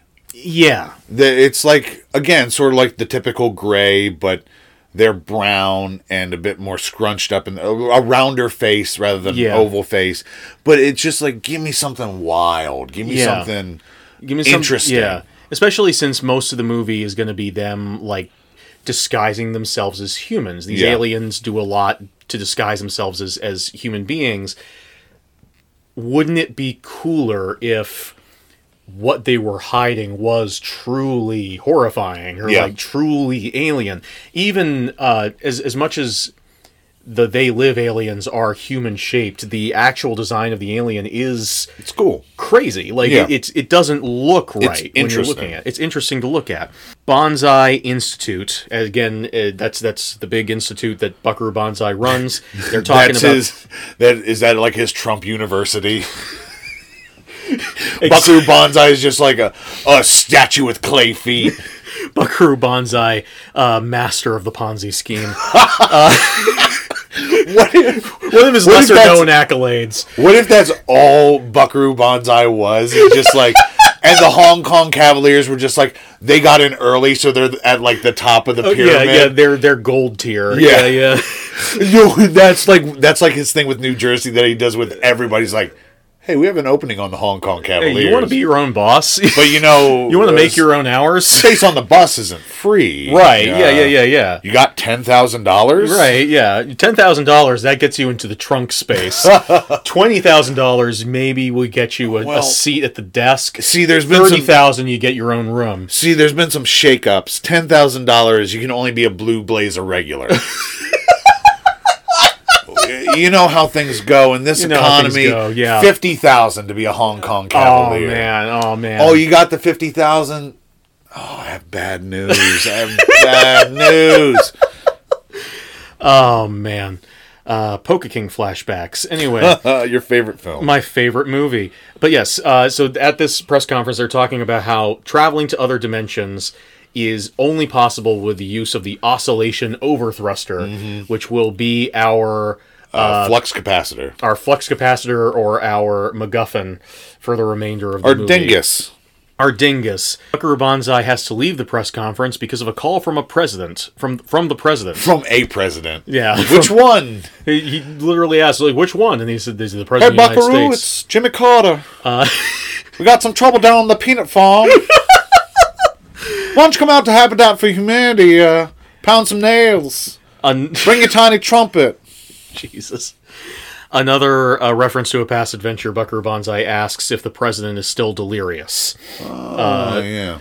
And we find out later, when we finally meet the president in this universe, that he's in traction this He's entire in film. like this crazy gyroscopic gurney where he's suspended diagonally upside down. He told Buckaroo Banzai to get that jet car, but he didn't get it in time, apparently. Penny Pretty says to uh, Buckaroo as he's leaving the conference, You forgot your thruster. Why don't you hold on to it for a while? Anytime. Seems unwise on Buckaroo's part. It seems like that really puts Penny in a lot of danger. as and it in fact does as we learn the call from the president is getting a lot of interference uh, the audience knows that the aliens are listening in to the conversation although uh, the hong kong cavaliers presumably don't bonsai's trying to figure it out and the aliens zap him with electricity through the phone that sends as we learn l- way later in the movie sends an electrochemical message into buckaroo bonsai's brain including a scientific formula that allows him to see through the Lectroid's disguises, which he, in a trance, writes on his own, the palm of his own hand. You have to write the formula on yourself in order for it to work. And then he suddenly not only can see them, but also knows exactly what they are, where they come from, and what's going on. None of this is communicated in the movie. We learn that this is what's happening in the scene hours later. Uh, at this point in the movie, all we see is Peter Weller fall on the ground, right on his hand obsessively, and then say, To the conference room! And then in the m- biggest choice Peter Weller has ever made in a movie, uh, they ask him, What's going on? And he points at Vincent Schiavelli and Dan Hedaya, two character actors who are in everything in the 80s. Yeah, Vincent Schiavelli, very recognizable face. Yes. He and Christopher Lloyd, who is also in this film, were in One Flew Over the Cuckoo's Nest together. Oh, great. Yeah. Uh, so it was nice for them to have a little reunion because they were part of the little crony pack in that film. Awesome. Um, Dan Hedaya is the villain. The in- shitty boss in Joe versus the Volcano. That's right. Yes. Yeah. Absolutely. I love Always happy to see Dan Hedaya. Dan, love Dan Hedaya. Barely in this film. barely. Like Vincent Schiavelli has more stuff to do than than Dan Hedaya does. And Christopher Lloyd gets the most of all three. But and this this movie definitely went through all of the people, all the best people to play aliens in disguise. you Yes. know? Like if if I had to pick people, Dan Hedaya, Vincent Schiavelli, Christopher Lloyd. Christopher Lloyd, abso- all of them would be on my list. And and and uh, obviously. um John. uh, Lithgow. John Lithgow. But yeah, so he points at them, and they're like, and they're like, what, what's going on, Buck? He's like, and he points at them and says, "Evil, pure and simple from the eighth dimension. They're lectroids. Grab them." and I sort of like this sequence. yeah no this is i had started to like sort of like retreat into my own mind as Yeah. i do when i get bored adhd while watching the movie and then this was just a a shot of electricity like Yeah. it, this the energy that just suddenly comes out and l- the the camera's moving in this very sort of like weird frantic way as frantic as a as a dolly shot can be and it was it was wild and i really liked adding But to uh, the- but still, even though I enjoyed this bit, yeah shit still was not jiving for me. Like it, Oh, pieces yeah. were missing, but it's like again, like you don't know what's going on but at least something is happening finally and again, pick a fucking tact for this character. If Mm-hmm. if Buckaroo were always this overly theatrical, that'd be a great choice, and Mm-hmm. Right. it'd be hella fun to watch Peter Weller go outside his wheelhouse to do Sure. that. or if if maybe he's not always like this but like the shock of all of this information being downloaded into his brain of how what a threat the electroids really Yeah. are activated that sense of urgency in him show that to us Sure. like like communicate that to us a little bit more from this point on he's going to go back to being normal peter weller again Yeah. this is like a, a random moment of of explosive acting from him but then christopher lloyd makes his entrance as they're chasing the other two Electroids out of the out of the conference hall, uh, Christopher Lloyd comes in after them and uh, takes out uh, his gun and points it at the professor that we mentioned earlier, Professor Hikita, who is the guy who originally was working on this, is Mm-hmm. now working with Bonsai. He points the gun at him and tries to kidnap the scientist and also steal the MacGuffin The overthruster. the overthruster. Uh, Reno tries to get in the way and gets. You know what I heard about taken Reno? out. What do you hear about Reno? Oh no, I heard about baby. I heard babies in Reno with the vitamin C. Got Oh. a couple of couches, sleep on the love seat. Some keep saying I'm insane to complain about a shotgun wedding and a maggot on my sleeve. That could be dialogue in this movie. Could be. I got really excited, and I shouldn't have, but I did temporarily because Buckaroo Banzai chases the red electroids out of the building, jumps on. There's there's a, a hilarious moment where just a Harley Davidson man and a big truck is just sort of like lining up Harley Davidsons on the street for no reason. yeah. and Buckaroo runs up, grabs the grabs a Harley, and is like, "You can't do that!" But he just drives off to chase after the Electroid's van. Yeah. And I got really excited. Oh my god, we're gonna have Buckaroo Banzai on a motorcycle chasing down this yeah. van. Immediately, we we just sort of cut to the van getting away, Yeah. and then they turn around, and it turns out Buckaroo was behind them, and they clip his motorcycle, and he drives off the road and falls into a lake or a Yeah. pond or some shit, and is apparently unconscious there until dark. I I'm not sure where this happens. But at one point someone says, It's Buckaroo Banzai. I think that's when he's stealing the motorcycle. Okay. Like, you can't do that. It's like, Wait, it's Buckaroo Banzai or I something wish like that. that. was constantly happening to him because he's the Oh my most God. famous man in the world. Yeah. I wish just like every time he stepped outside, people were like, Holy fuck, it's Buckaroo Banzai. Like it should it should be like John Wick only more. Like Yes. just like every every like Except people who aren't just like murderers right right recognize Buckaroo Banzai. or but wouldn't it be great if like so we just have like Harvey Keitel for some reason is, is in this movie as an assassin that the Lectroids Sure. hire to take out Buckaroo Banzai and he's just sort of like okay I got him in my s- wait did you guys send me to kill Buckaroo Banzai my kids read his comics I'm not doing this you you're on your own it's just like leaves That would be great. That would be fantastic. for some reason, uh, the the editing in this sequence is very sh- uh, shoddy. I wasn't sure what was going on, but at a certain point, the Black Electroids send out some sort of shuttle pod that gets sent to Earth with three Black Electroids inside. It's suddenly nighttime. And Bucker Banzai's still in that pond. That's why I said he was unconscious. We don't ever see him go unconscious. Maybe he just needs some time. he just needed some time to hang out. Maybe in that he wanted to pond. talk to some frogs. Just need to see what they were up to. See yeah. if- Uh, they never managed to completely say the word Budweiser. So that's a reference. That's a reference you made twice on this show. That's Have I? Really? Ma- yeah. wow. That, Apparently, that's li- like a deep part of my psyche. I guess. yeah, they're they're two hunters who see the probe, they shoot it, then they see the then then they start like poking it, and uh, two of the black electroids pop out of the ship. One of them is immediately killed. Another one runs off. Oh, actually, the third one's still inside the ship, communicating with the people up in the in the mothership. If this sounds confusing and muddled, that's because it is. Yeah. But Bonsai finally decides that he's had enough of his own quiet time and Had a good soak. had a good soak in the pond water, uh, and calls up Rawhide to get an update. Uh, Rawhide tells him, "Look, we got the overthruster, but somebody shanghaied the professor right from the press conference." And Bonsai responds with, "Oh, the deuce, you say." so. When I say that the dialogue doesn't work, that's what I'm talking about. Yeah. Like, what the fuck? But I feel like Clancy Brown sells his dialogue. oh, yeah.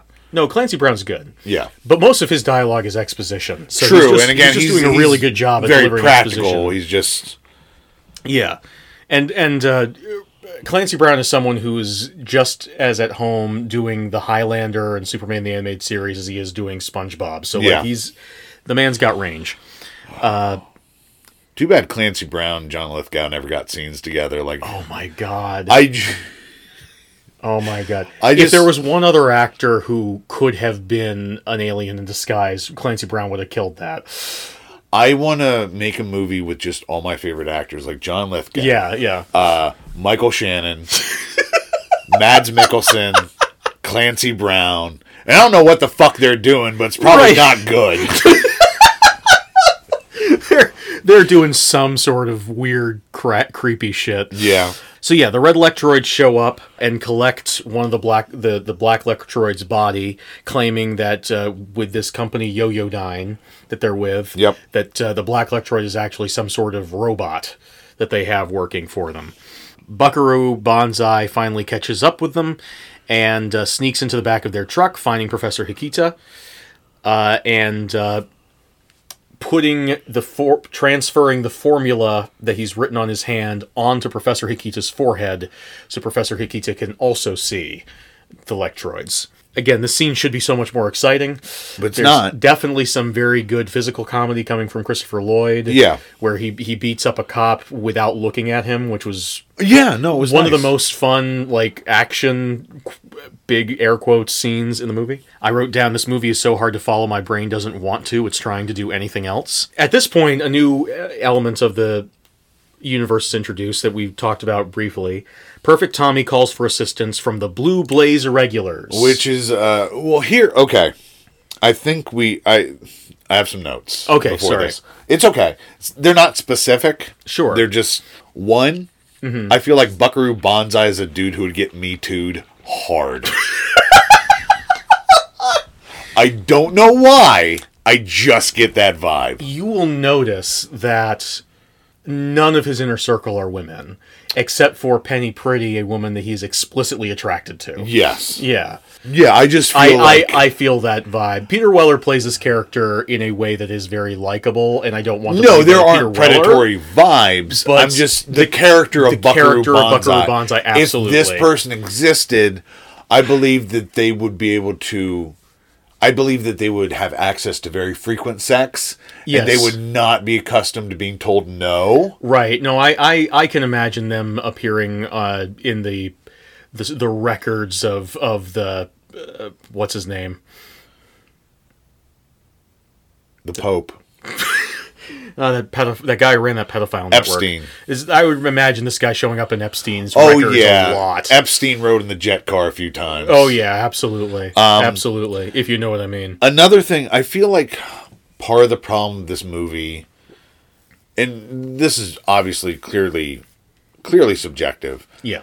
it's not lo-fi enough for me like i would appreciate a more lo-fi aesthetic Explain lo-fi to me real quick. Oh, I think like I know what you mean. but I'm everything not feels sure. too glossy Oh yeah. like uh in one of the things i really loved in everything everywhere all at once is Mm-hmm. the alpha universe technology looks super low tech. low tech and Yeah. like They're literally- garage sci-fi They're communicating with other universes from the back of a van. Yeah. Yeah. So sort of like that. Yeah. Like I think it would help with the energy, with the camp factor, with the fun. And also, like, let's again going back to those other 1930s pulp concepts that were brought back for the the 80s. If we're looking at Star Wars, what does everyone fucking talk about when it comes to Star Wars? It's the concept of the used future. Yes. it's the fact that it looks like these spaceships were built in someone's garage, which they were. But uh, even in universe, uh, and I think I yeah, I think that that absolutely could work. And yeah, everything and they're probably again thinking about like 1930s the idea of sci-fi at the time was a lot cleaner it was a lot more of that sci-fi that would eventually became the 1950s Then go for that atomic retrofuturism. punk sort of thing Then go for that retrofuturism. oh Uh, that but would have been a again- good idea too But again, like I still can. have people It's- wearing these super reflective jumpsuits and they have like these bizarre jetpacks and they're just flying around with these bizarre uh, ray guns But saying that, like it, what they do in ray Mm. this gun film, gothic what they f- do in this film could still work. Mm-hmm. It's just these are suggestions to nobody. yeah of like it's not necessary to do this, but it would increase my enjoyment. I think Yeah. it would ramp up the energy, it would ramp up the fun. Absolutely. There there have been many attempts at either continuing or remaking or just rebooting this franchise. A couple of years ago, there were very serious talks about Kevin Smith doing it. Uh, yeah, he was going to do season one based on the movie and then season two against the World Crime League, at least from what I heard in the interview with him. But that apparently never materialized, and he, went, and did, he went and did Masters of the Universe instead. But I I would be down for someone to try and do something with this. Yeah, absolutely. There's I'll do there's it. good stuff. You should. Once I'll we, do once it. we finish our Tron series, we'll do this next. It's going to be the cast I said before Clancy Brown. Yes. Mads Mikkelsen. Michael Shannon. Uh, John Lithgow. Mads Mikkelsen is perfect Tommy, Yes. and uh, wh- who uh, John Lithgow is going to be Buckaroo Banzai. Oh, okay, great. I like that. I like that. It's going to be like True West, switching roles. Oh my god. Let's have Clancy Brown play Lizardo this time. Ooh. And uh, Michael Shannon can be Rawhide. you know, uh, Clancy Brown's big long hair that he has these days would really work. I Yeah. think for for Lazardo. So I I just want to buy hear that. his uh, Pac-Man levels of scenery chewing Italian accent. Oh my god. I bet he Say- could do. Uh, uh, hearing him do Mr. Krabs, I bet he has a a very uh, a very Chef Boyardee Italian accent in his pocket.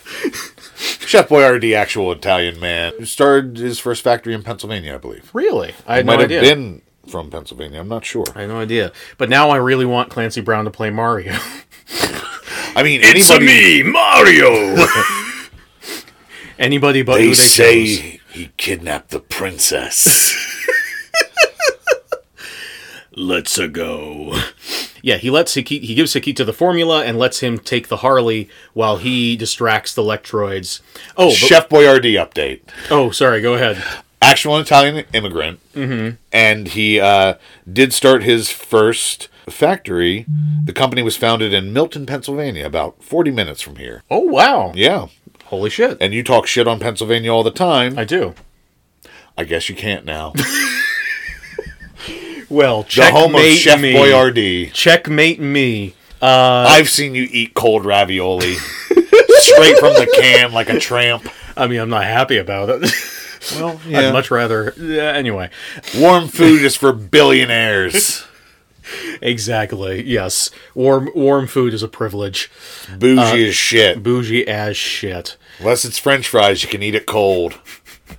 But yes, Perfect Tommy calls for the assistance of the Blues Bla- Blue Blazer regulars. The Teen Brigade. The of, Teen uh, Brigade. of uh, Exactly. So obviously a reference to again in the 1930s every pulp hero, uh, but spe- spe- specifically the heroes on the radio all had their own fan club of of children that they would call on as like, "Oh my god, you got to get the special decoder ring to to, to figure out what the secret message is and solve the case as you can see parodied in christmas story famously uh, and also calling them the irregulars is a reference to the original gang of street urchins from the sherlock holmes stories the baker street irregulars And uh, one of the irregulars, Scooter Lindley, gets on his shortwave radio and says he's on the case. Yes, and uh, here we get our two black characters for this film. Actually, no, John Parker is black, That's right. but no full black members of the Hong Kong Cavaliers. No, no, uh, no. I'm not sure. We were discussing, we're not sure exactly uh, what ethnicity uh, Reno is. Yeah, for the most part, the Hong Kong Cavaliers, despite their name, I guess Hikita is part of the Hong Kong Cavaliers, would- maybe. He doesn't get to walk with them at the end, though, now that I think about it. Ooh, Oh shit. Shit. Um so yeah, fairly racially homogenous the Hong Kong Cavaliers. Which, again, the 1930s cruise. that- Okay, that it's these were referencing- 1984 now. Right. Yes. No. That's entirely correct, and that's a it is a problem. Uh, but yes, uh, the red electrodes are trying to get inside this probe. Ernie Hudson is just knocking on the knocking on the windows of the bus being like, Oh "Hey, you need a token?" They're trying to get inside this pr- this this uh, shuttle pod. There's a black electroid still inside, as I said. He calls up to his associates, who are in a different area of the f- of the ship of the the mothership than we saw before, which is the coolest. Oh my god, I love this. coolest I fucking love this thing. so much. They're in these super tall Yeah. 100% impractical Yeah. chairs. Oh my That God. look so fucking good.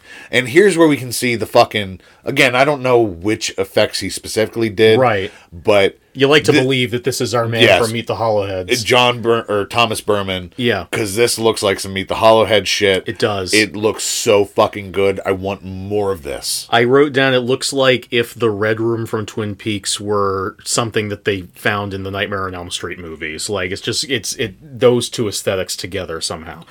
Uh, but it's it's an incredible set, and I every time I it showed up, I got excited. Yes. But they're they're in the in the room. They're they're they're hearing from their their man on the street, and he tells them uh, that uh, Yeah, they go to Les Nessman. no, I can't go back in there again. Uh, and they they they find out that one of their one of their number, uh, played by Carl Lumbly, was able to escape, but uh, the person who's still inside the ship is going to have to take one for the team, and he self destructs the shuttle pod. But the red lecturers don't even notice because at that point they notice Buckaroo Banzai is there, and they chase after him on foot Yep. before uh, Bonsai is rescued by Scooter Lindsay. Scooter Lindsay in a helicopter. Hold on. Yeah. Before that happens. Yes. Buckaroo Banzai kicks one of these aliens in the nuts. Oh, that's right. And I laughed out loud. because it's it's something. It's It is- something. it is like, something. That's the closest we get to establishing his martial arts credentials. It's also in this like- movie. Is it's him also kicking someone in like- the nuts. the definition of a cheap shot. It's Yes. like, okay, like this is he no- being crafty? Is this Yeah. how he always fights? Is this I have no right. You don't there's, know if this there's guy no is wide like enough survey of his character to be like Mm-hmm. what is this in the larger context of the character Right. yes an alien got kicked in the nuts Yes. it's hilarious yes. but i need i need the deeper meaning behind this nuts kick I yeah. what does it mean for the character of buckaroo banzai that he kicked this alien in the nuts Is this a moment where we're supposed to be like, oh my god, he kicked him in the nuts? Bonsai never kicks anyone in the nuts. This is serious. or just like he'll do the dirty fighting when he needs to, or does he he, needs always to. fight dirty, or Yeah. is it like what is it? Also, these aliens have nuts, much Yes. like our friend Matilda. just much like our friend Matilda. And that was that was the main thing that I thought during the scene when he kicked him in the nuts. I was just like, they have nuts in the same place that we do. also, like they're clearly like supposed to be l- lizard adjacent. Like the- Ish. the- by the way, Ish. these red lectroids they look a lot like the aliens that the black lectroids, except they are red and sort of puffy. And the reason why I kind of liked them on the planet better is mainly because the red lectroids are only show up on the planet. And I like the red lectroids a little bit better than the black lectroids. Okay. If only because the kind of red that they use is very meat looking Yes, and there's something in uh, their masks are vinyl they're glistening all the time and something about that redness with the glisteningness just gave it a very sort of wet aesthetic yeah, which again just sort of added to that sort of uh, uh, Cronenbergian type of vibe that Yeah. you and I were hoping for more of. But yes, uh, Bonsai is rescued by a child in a helicopter. Uh, to be cl- fair, the helicopter's actually piloted by his father, who I guess owns a His father, furniture store. I think George Goober Lindsay. that's right. That's right. No, it's not. It's not. Uh, it's not Goober from Andy Griffith, or the actor who played. George Lindsay is the actor who played Goober. Oh, I see. George, Okay. quotation marks Goober. Gotcha. Lindsay. Gotcha. Also, Yo-Yo-Dine, I wrote, for some reason I include this note here instead of when it first showed up. Yo-Yo-Dine, this movie is such a cult favorite uh, that Yo-Yo-Dine ended up making a cameo in Star Trek Deep Space Nine. Oh yeah. Uh, Deep Space Nine, for those who don't know, is the Star Trek show that takes place on a space station rather than a ship going places. And there are various businesses in the station. And in one episode, you can see them passing by an outlet in in the on the promenade for Yo Yo Dine uh, Industries. Cool. I guess. Yo Yo Dine Propulsion Systems is the name. Yeah. Meanwhile, back at this is another problem with this movie. The movie moves so quickly and never lets us sit with the impact of any given moment. Yeah. So that by the time you're like you're wondering, you know, what does kicking this alien in the nut in the nuts mean? You've already the movie's already moved on. Yeah. so it doesn't quickly care about this iconic moment. this in cinema. iconic cinematic moment. So before we even have a moment to catch our breath and be like, "Oh, Buckaroo Banzai saved from whatever horrible fate be- was waiting to befall him," we already have cut back to the Hong Kong uh, Cavaliers as they are doing research and trying to figure out who these Lectroids are and what's going on with them. At this point, uh, they do realize what I had picked up on earlier, because again, I'm a huge 1930s uh, nerd culture fan. Uh, Grover's Mill, New Jersey, is infamously the setting of the 1938 Halloween War of the Worlds broadcast, Yeah. uh, done by Orson Welles. And much like in uh, Doctor Who, turns out that broadcast was y- used to disguise the fact that aliens really did visit Earth on Halloween night. Mm-hmm. that They night, hypnotized Orson Welles Yes. into saying it was all a hoax, right?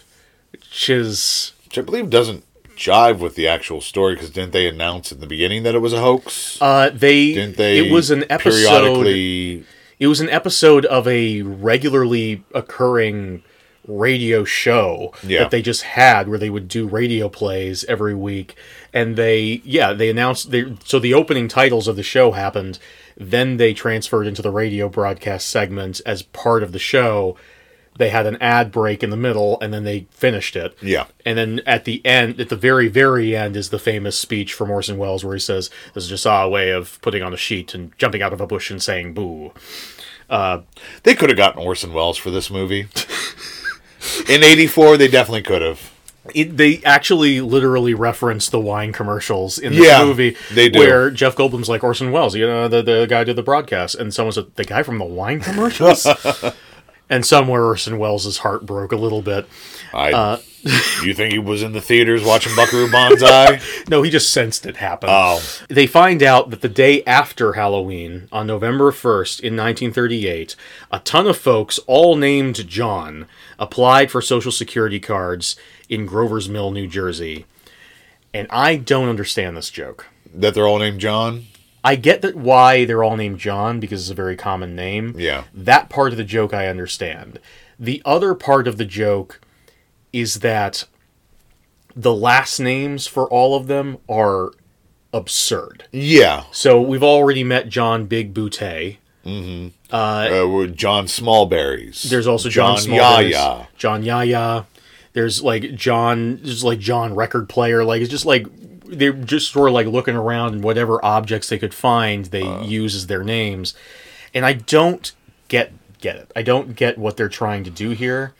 Is it just that it's funny to say small berries? I guess, or maybe it's like the aliens knew enough, like to pick a innocuous name like John, Mm-hmm.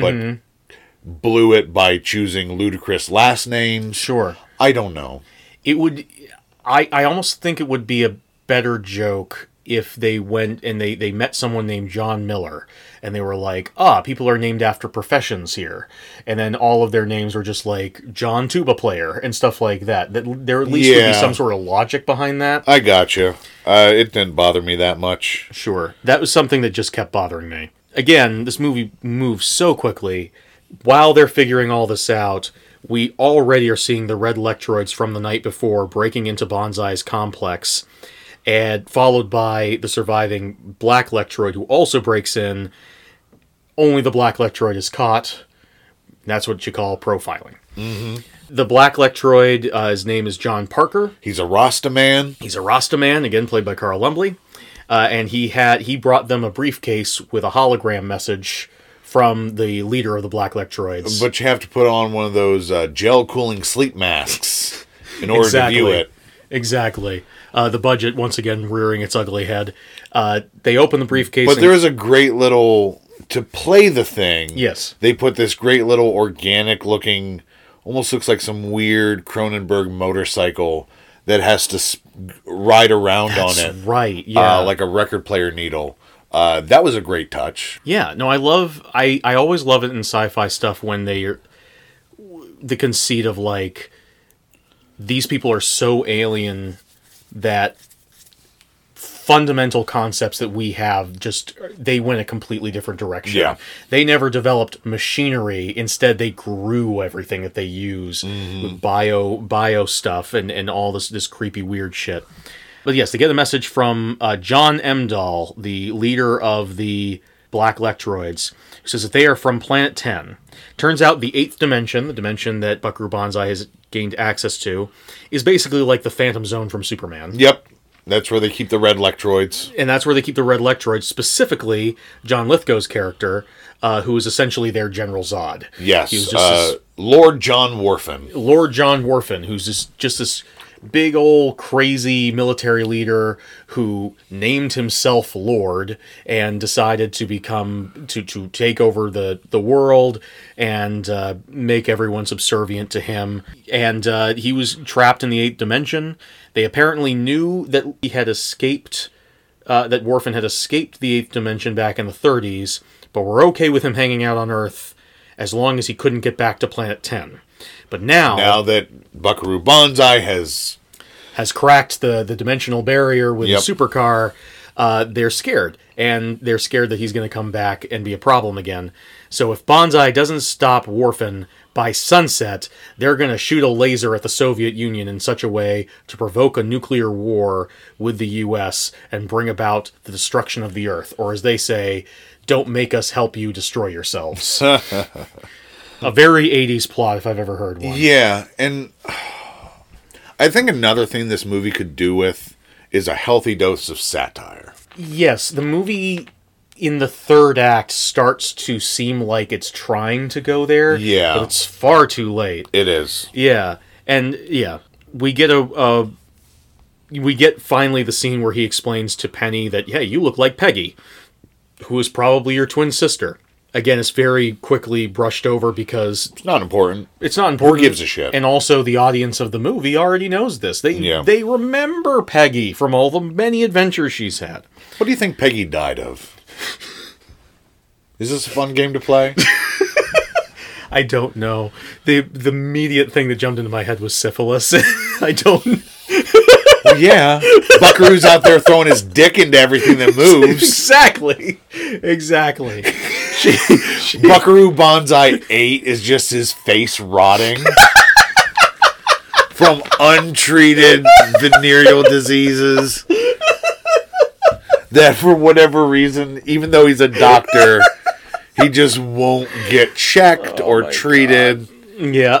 It's just like, no, no. I want people to see me this way. The Hong I want Kong them Cav- to know. He just becomes this uh, cancerous mask of li- mass of like pus and discharge and like oh Jesus. the Hong Kong Cavaliers have to like Lenny from Mice and Men him. He's Oh my god. Oh. Wow. like muck. He's like the Pokemon muck. Just all discharge. he just becomes the I the the ending of I have no mouth and I must scream. Yes. Yeah. What a weird place for the series to go. See, I just blew my chance to helm the revival. Because now Yeah. they know my now they Now- know now my that they- blueprint. Yeah, now that they've heard this, they're gonna know. Oh, n- oh shit. Can't let Brad do it. He's got some wacky ideas. They they finally discover that the Red Lectroids have infiltrated their base, and uh, they go and they get their guns and they go hunting. Uh, Reno and New Jersey sneak around, and uh, R- New Jersey sees a watermelon Yeah. in their base. And he says, uh, "Why is there a watermelon there?" And Reno says, "I'll tell you later." and this was apparently a scene they put in to see if the troublesome producer was paying any attention at all. And apparently he wasn't because it's in the movie. But at the same time, does it feel that out of place? No, it feels honest. And again, that video that I watched from Kyle Calgren, he thinks of this scene, and I guess a lot of fans do, as being the pivotal scene in the entire film, because it's once again it, it's that sort of like that thing of like you walk past in Asgard in the earlier Marvel films, you walk past the Infinity Gauntlet in the background, and people are just sort of like, and and if you're uh, in the know, if you're a comic book fan, you're gonna see that and be like, oh shit, Yeah. but if you're not in the know, you're not going to know. And Exactly. there's there's nothing to know here because there are no other Buckaroo Banzai movies. Yeah, but, But in the universe of this film, in the meta narrative, there are a whole bunch of Buckaroo Banzai heads out there who are just like, "Oh my god, it's the watermelon! Oh my it's God." the fucking watermelon!" Uh, and yeah, that's again, as we said, it's interesting. yeah. It's not. Yeah, I don't it, know. it doesn't just- play. It doesn't, play to us. it doesn't play to us because we're we're not in the meta narrative. We're we're we're out here. We want to enjoy this film, yeah, not the scores of things that don't exist. e- exactly, exactly. So the red lectroids managed to grab the little brain that they got off the car. Yeah. we don't see them grab it. We just see John Big Bude walking around with it in his hand. So I guess they got it off camera. Professor Hikita gets the manages to get the thinks he's about to be captured, so he gets the overthruster to Penny. But at the last second, they let him go and capture Penny instead. Oh. So, oh well. So now they have Penny and the overthruster. It's a real red letter day for them. Yes. And they steal the and they to, to add insult to injury, they steal that kid's helicopter and take off with it. That's how you know they're bad guys because they steal helicopters from children, From a black child. from a black child. from a poor black child. From Steve Martin. Steve Martin. and all Steve Martin can do is just watch forlornly and pluck his banjo. Arrow through his head, as he always is. As he always is in my heart anyway. Yeah. No, I'm Yeah. sure he walks around the house like that. Yeah. I'm sure he hasn't let that cat go. my biggest complaint about uh, only murders in the building Which you have not seen. which I Just a have not bit seen. You're doing. This is a bit that I'm doing. Not enough arrow through the head gags. Oh no, absolutely. Yeah, not. not I enough. feel like whenever he was off screen, like Yeah. just lounging in his trailer, he had it on, but he's like, no, this isn't right for the character. it's like Milo Bloom and the producers with his little blanket. He's just like whenever he just like he gets offset, he's like so stressed until he just puts it on his head. He's like, oh, finally. I feel myself again. John Parker is finally introduced to the rest of the gang. Uh, he meets up with the heroes in time, uh, in just in time to tell them that it looks like Rawhide has been wounded. oh no. by a throwing star spider monster thing. I that love this little alien tick thing. It's so cool. Apparently, they are coughed up by the red lectroids. They're not even Okay. thrown. They cough them up and, and, and shoot them out of their mouths. And they there's no cure for the poison that they em- sub- e- emit. It gets stabbed into uh, Rawhide's neck, and Rawhide is is not long for this world. We cut don't. him out, ride him in, Yes. cut him out, rawhide. We don't get an actual death scene for Rawhide. Which confused the fuck out of me. I was like, is Rawhide dead? We is he just- still? I presume he's dead because they say that there's no cure for him. And But he we- shows up during the end credits. He does show up during the end credits, but so does uh, John Walker. I keep forgetting his name. Parker. Parker. John. So is John Parker, and John Parker is off world uh, at the end.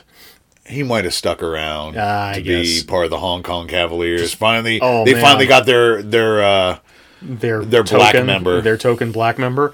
Uh, and he's a Rasta man, so that's extra 80s points. And he's an alien, so they have a literal magic black man now. yep. Uh, but yeah, uh, he doesn't actually get a death scene, but he does get to be cool one last time as they're all like m- uh, so distraught that Rawhide is Yeah. dying, and he's like, "Hey, we're still on the clock here." as he's dying, is like, "Oh man, Rawhide also has another alter ego that was not seen in this film. yeah, Rough Sex. very, very uh, respectful, always about consent, right." but just like Just really into rough just sex. really into rough sex. Yeah. Like, sometimes he's giving you a back rub and his Mm-hmm. hands start to creep around your throat. You just got to be like, "Hey, rough sex. Hey, rough Hey, sex." rough he's sex. like, "Oh, I'm sorry." I'm Wait, sorry." who am I in the room with right now? Is it Rawhide? Is it Cawhide? Or is it Rough Sex? Oh man. Oh man. I wish rough sex had made it. into the another one movie. of my another one of my favorite uh, Hong Kong Cavaliers that we did Yeah. not see in this movie. Hong Kong Fooey. and it's weird. He actually the only one who ever got a spin off. yes Yeah. he actually originated the Hong Kong Cavaliers, which is why they're Oh. called that. That makes sense. Uh, but Buckaroo Banzai sort of like led this coup. Hong Kong Fooey is Buckaroo Banzai's mentor. oh my god. This uh, karate janitor dog voiced by Scatman Crothers was the most influential man in Buckaroo Banzai's life. oh my god. And he betrayed him. He betrayed his sensei. I can see there being a, f- a- and it would be absolutely in keeping with the universe of this movie to have a flashback to Buckaroo Banzai learning martial arts from Scatman Carruthers. we get a brief cutaway to the president, who, as we mentioned, is in this weird gyroscopic traction machine. Uh, another reference to this previous adventure the president was involved in in the past. Banzai calls up the president using a 1980s Skype, uh, which is just like a little TV tube situation Yeah.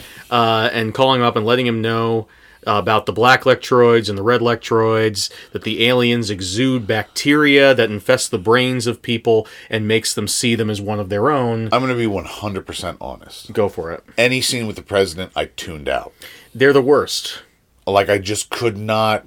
At one point, someone's going to say, "I can barely hold on to my fudge." Yes. talking about their shit. yeah i'm gonna That talk comes about later. that Mm. in a bit because that's yeah But yeah, I just checked the fuck out during these scenes, and I watched this Yeah. in pieces, so I wasn't like fatigued with it. Right. I was just like, I don't care. No. I don't fucking care. this you may have guessed just from like the way that we talk about how hard this movie is to follow and the way that our just the way i'm describing the plot's becoming vaguer and vaguer as things time goes on And we're towards the end of the movie, We're and it's towards the just end of like, the movie. This- hey, you know what? We need more characters. Yeah, exactly. There's there's so there are some action bits at the end here, but most of this most of this movie is just dialogue and it's Yeah. so fucking boring.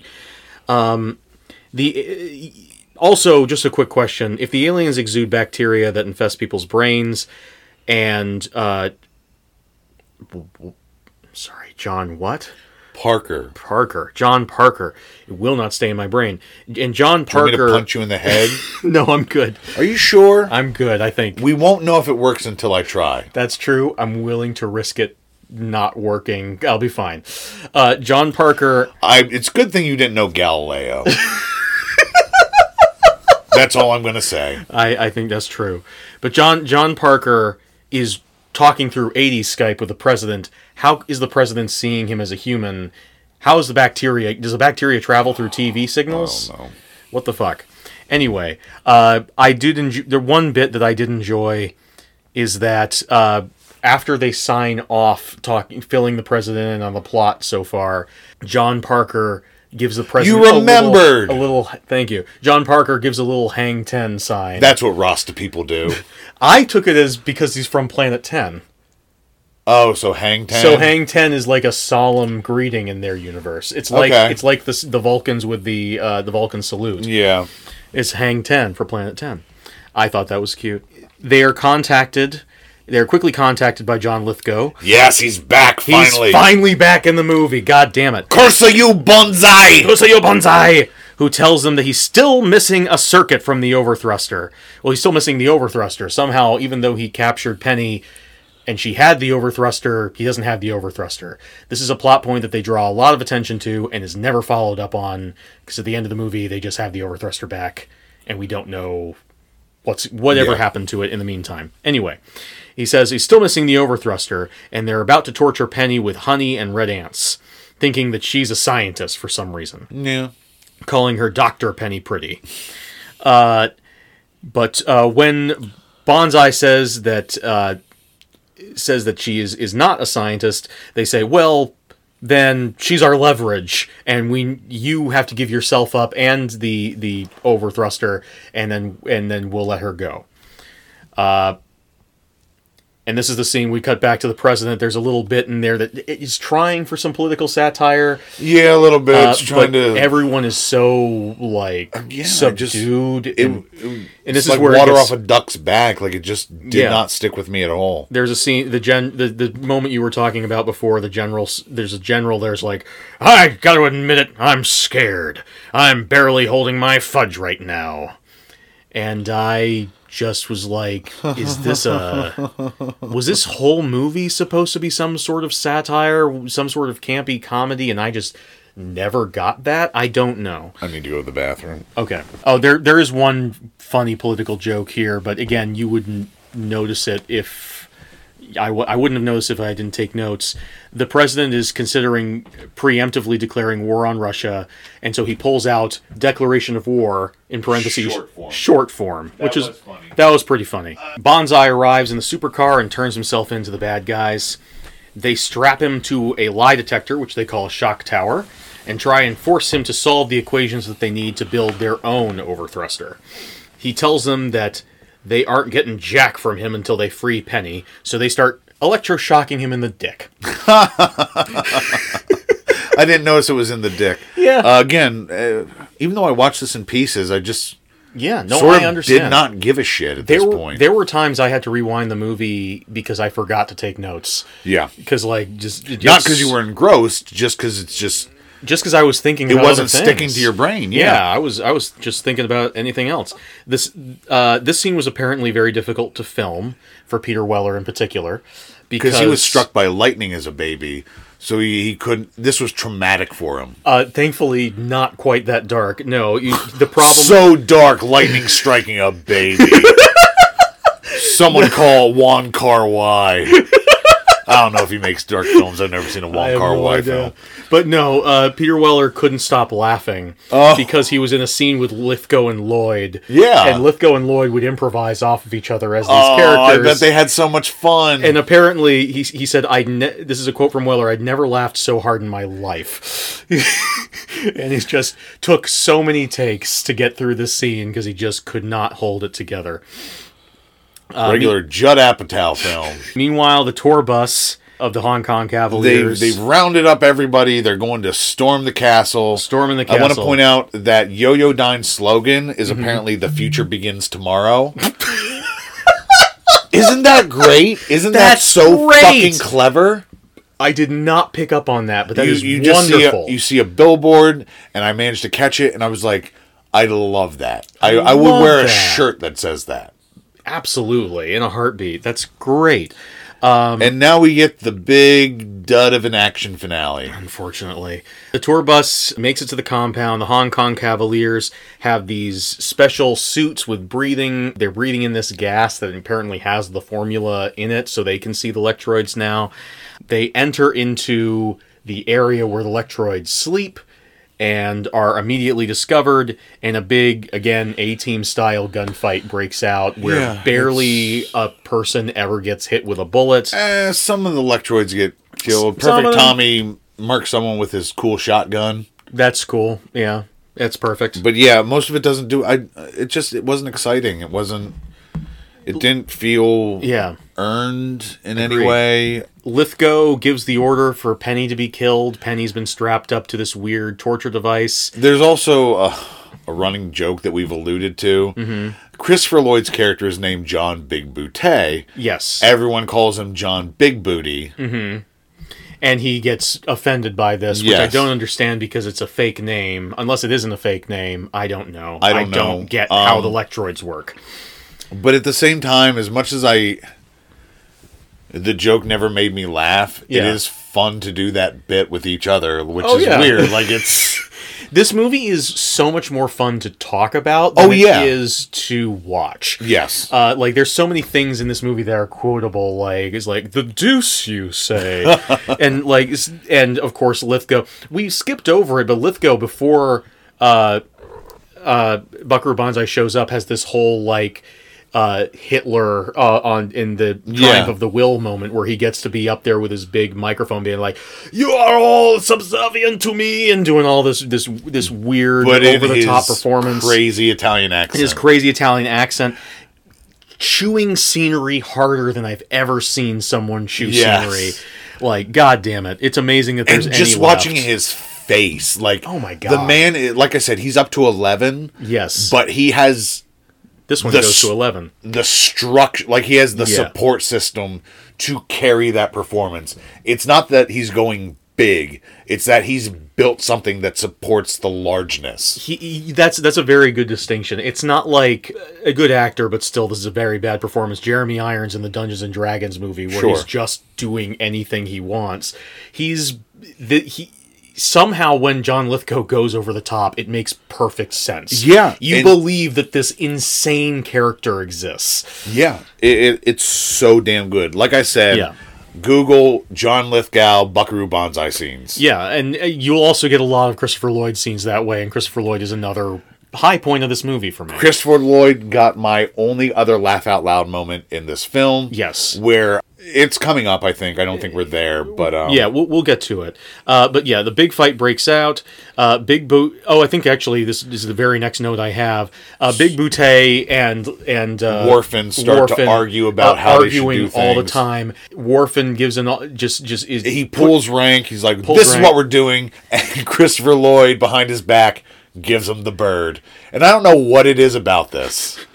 It's just it's just someone in a dumb costume giving someone the finger. Yes. Made me laugh out It's loud. The funniest thing in the movie, and I believe I couldn't find this source again, but I believe that I heard somewhere that this was improvised. I believe it. That this was Christopher Lloyd just being like, "Yeah, that's what my character would do, would fucking do in this in this moment." I believe it. It's not the craziest thing to imagine No, being improvised, yeah. but it still the only other laugh out loud moment for me. It just felt so good. And I believe Um, that this movie, by the way, is the reason why Christopher Lloyd got Back to the Future. Back to the Future. I've heard that. Originally, John Lithgow was the person that they wanted to play Doc Brown. Really, I could And- see that very easily. for some reason that fell through and they were like oh man but he was so good in buckaroo banzai i guess we'll get that guy just turning yeah, slightly to just the left Uh, just turn slightly to the Oh, left the next the next Oh, but day now alien I'm, up Now I'm imagining the alternate universes where the finger moved the other way, and it was either Dan Hedaya as Doc Brown Or Vincent or Vincent Giavelli. Just sad sack looking.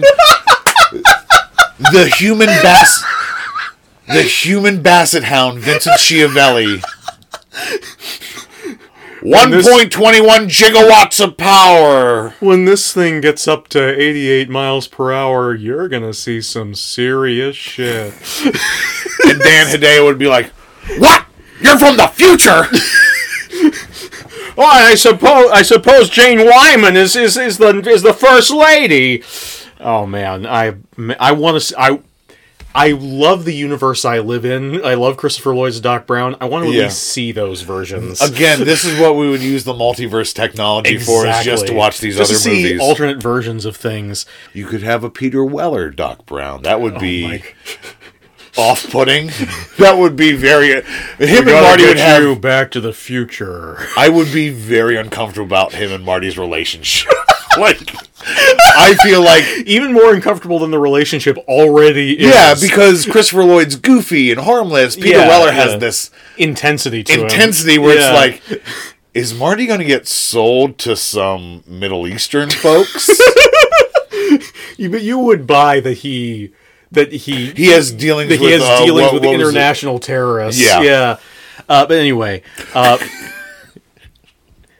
Uh, there's a there's a quick scene again talking about very briefly the the sort of gross vibe that the aliens have.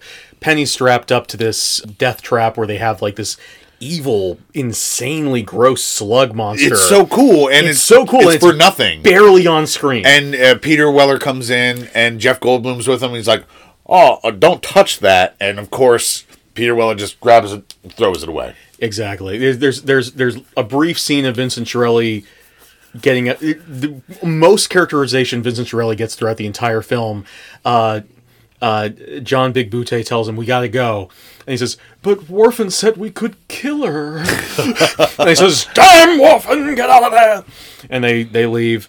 And uh, they just leave the slug thing, and almost instantly, Peter Weller comes in, knocks it away. They get her out of there. Peter Weller and, or sorry, Buckaroo Banzai and John Parker get into a little uh, escape pod, I guess, or a little fighter jet that's attached to the side of the ship that the aliens have been building. Yeah, something. It's not fully explained. They take off. They try and go into another dimension. It doesn't work uh, because They're they didn't using have the, old equations. technology Yes. from 1938 that failed the first time. Worfen gets tired of of John Big Butte and just kills him. Mm-hmm. Uh, so that's the end of that character, I guess.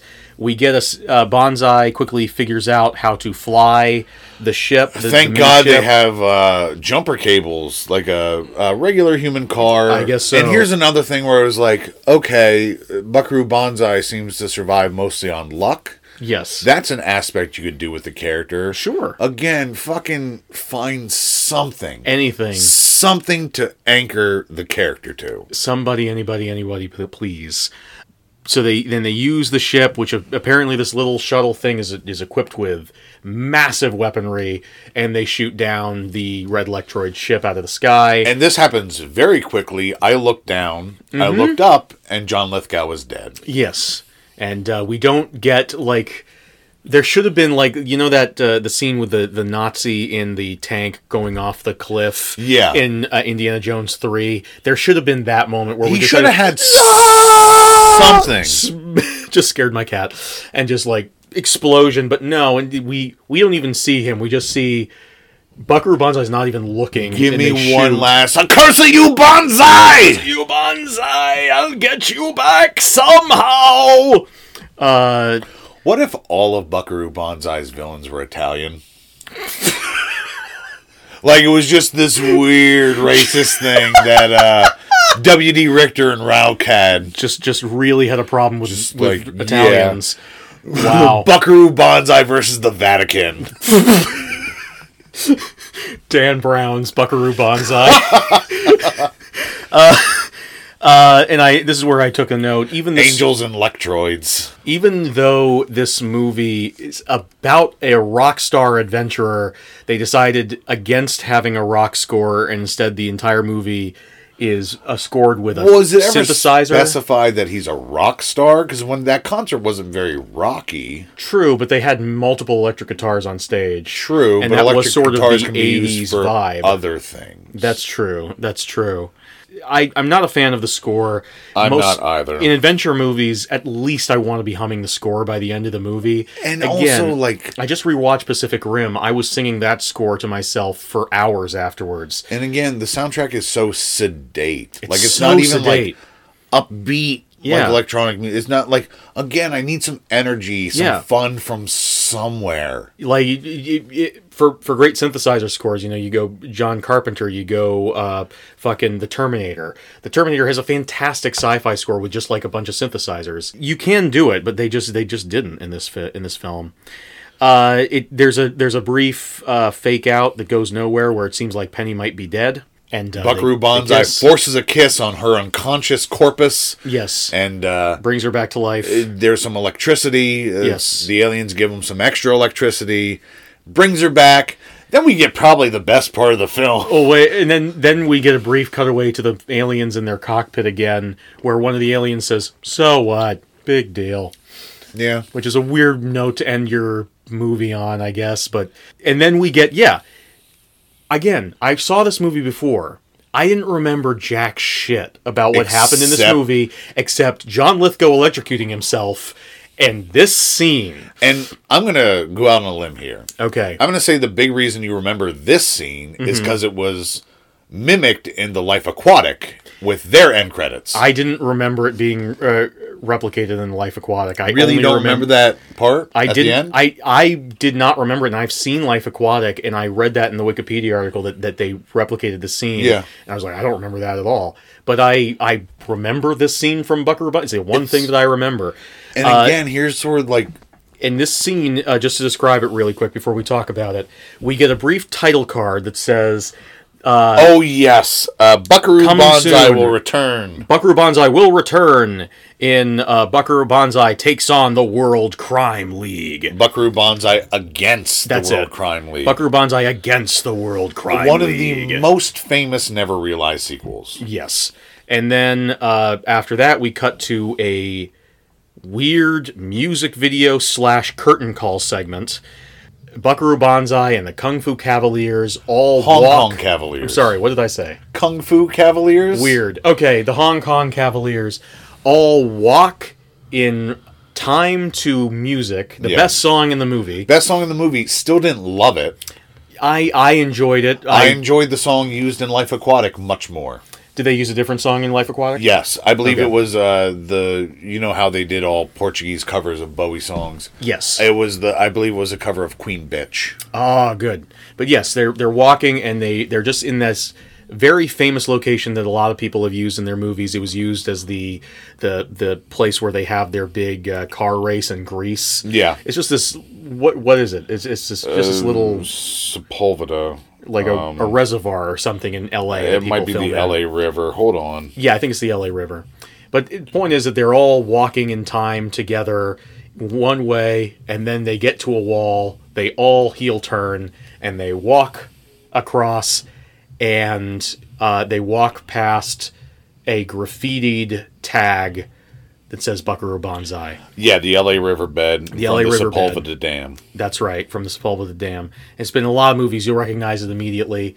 This was added because the producer, that same producer, said that the movie needed to end with a kiss, so they added the penny kiss, and it needed something more, but he wouldn't tell them what. So Yeah. they just added the scene, And it was great. and it's the best part of the movie. I can't explain to you why. it's just so Everything, again, it's like everything this- that we've described as happening before in this movie sounds so entertaining, and this This is just people sounds walking. like bullshit. And yet, this is the part of the movie I will carry with me. because everyone has this energy that's Yeah. not present in the film, and it, it's it really it's- has this sort of feeling where it feels like we've had a great adventure, haven't we? And it does. It's so even though I did infectious. enjoy it, like I still went like, oh yeah, there's Perfect Tommy, there's there's Yeah. Reno, there's oh Rawhide. Ah, it's here. Yeah, no, there's there's definitely it, it almost fools you into thinking you enjoyed the film. All right, uh, Oh, man. is there anything else you want to say about Bakaru Banzai? Buckaroo Banzai.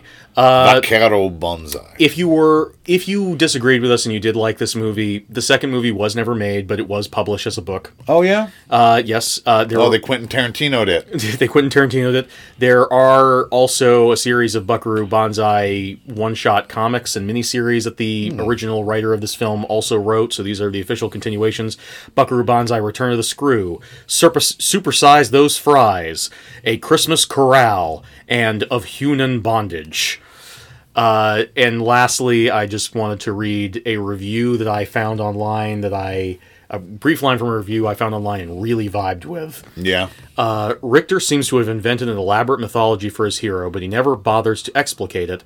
The film gives you the mildly annoying sensation of being left out of a not very good private joke. Yeah. And that's uh, reviewer David Kerr.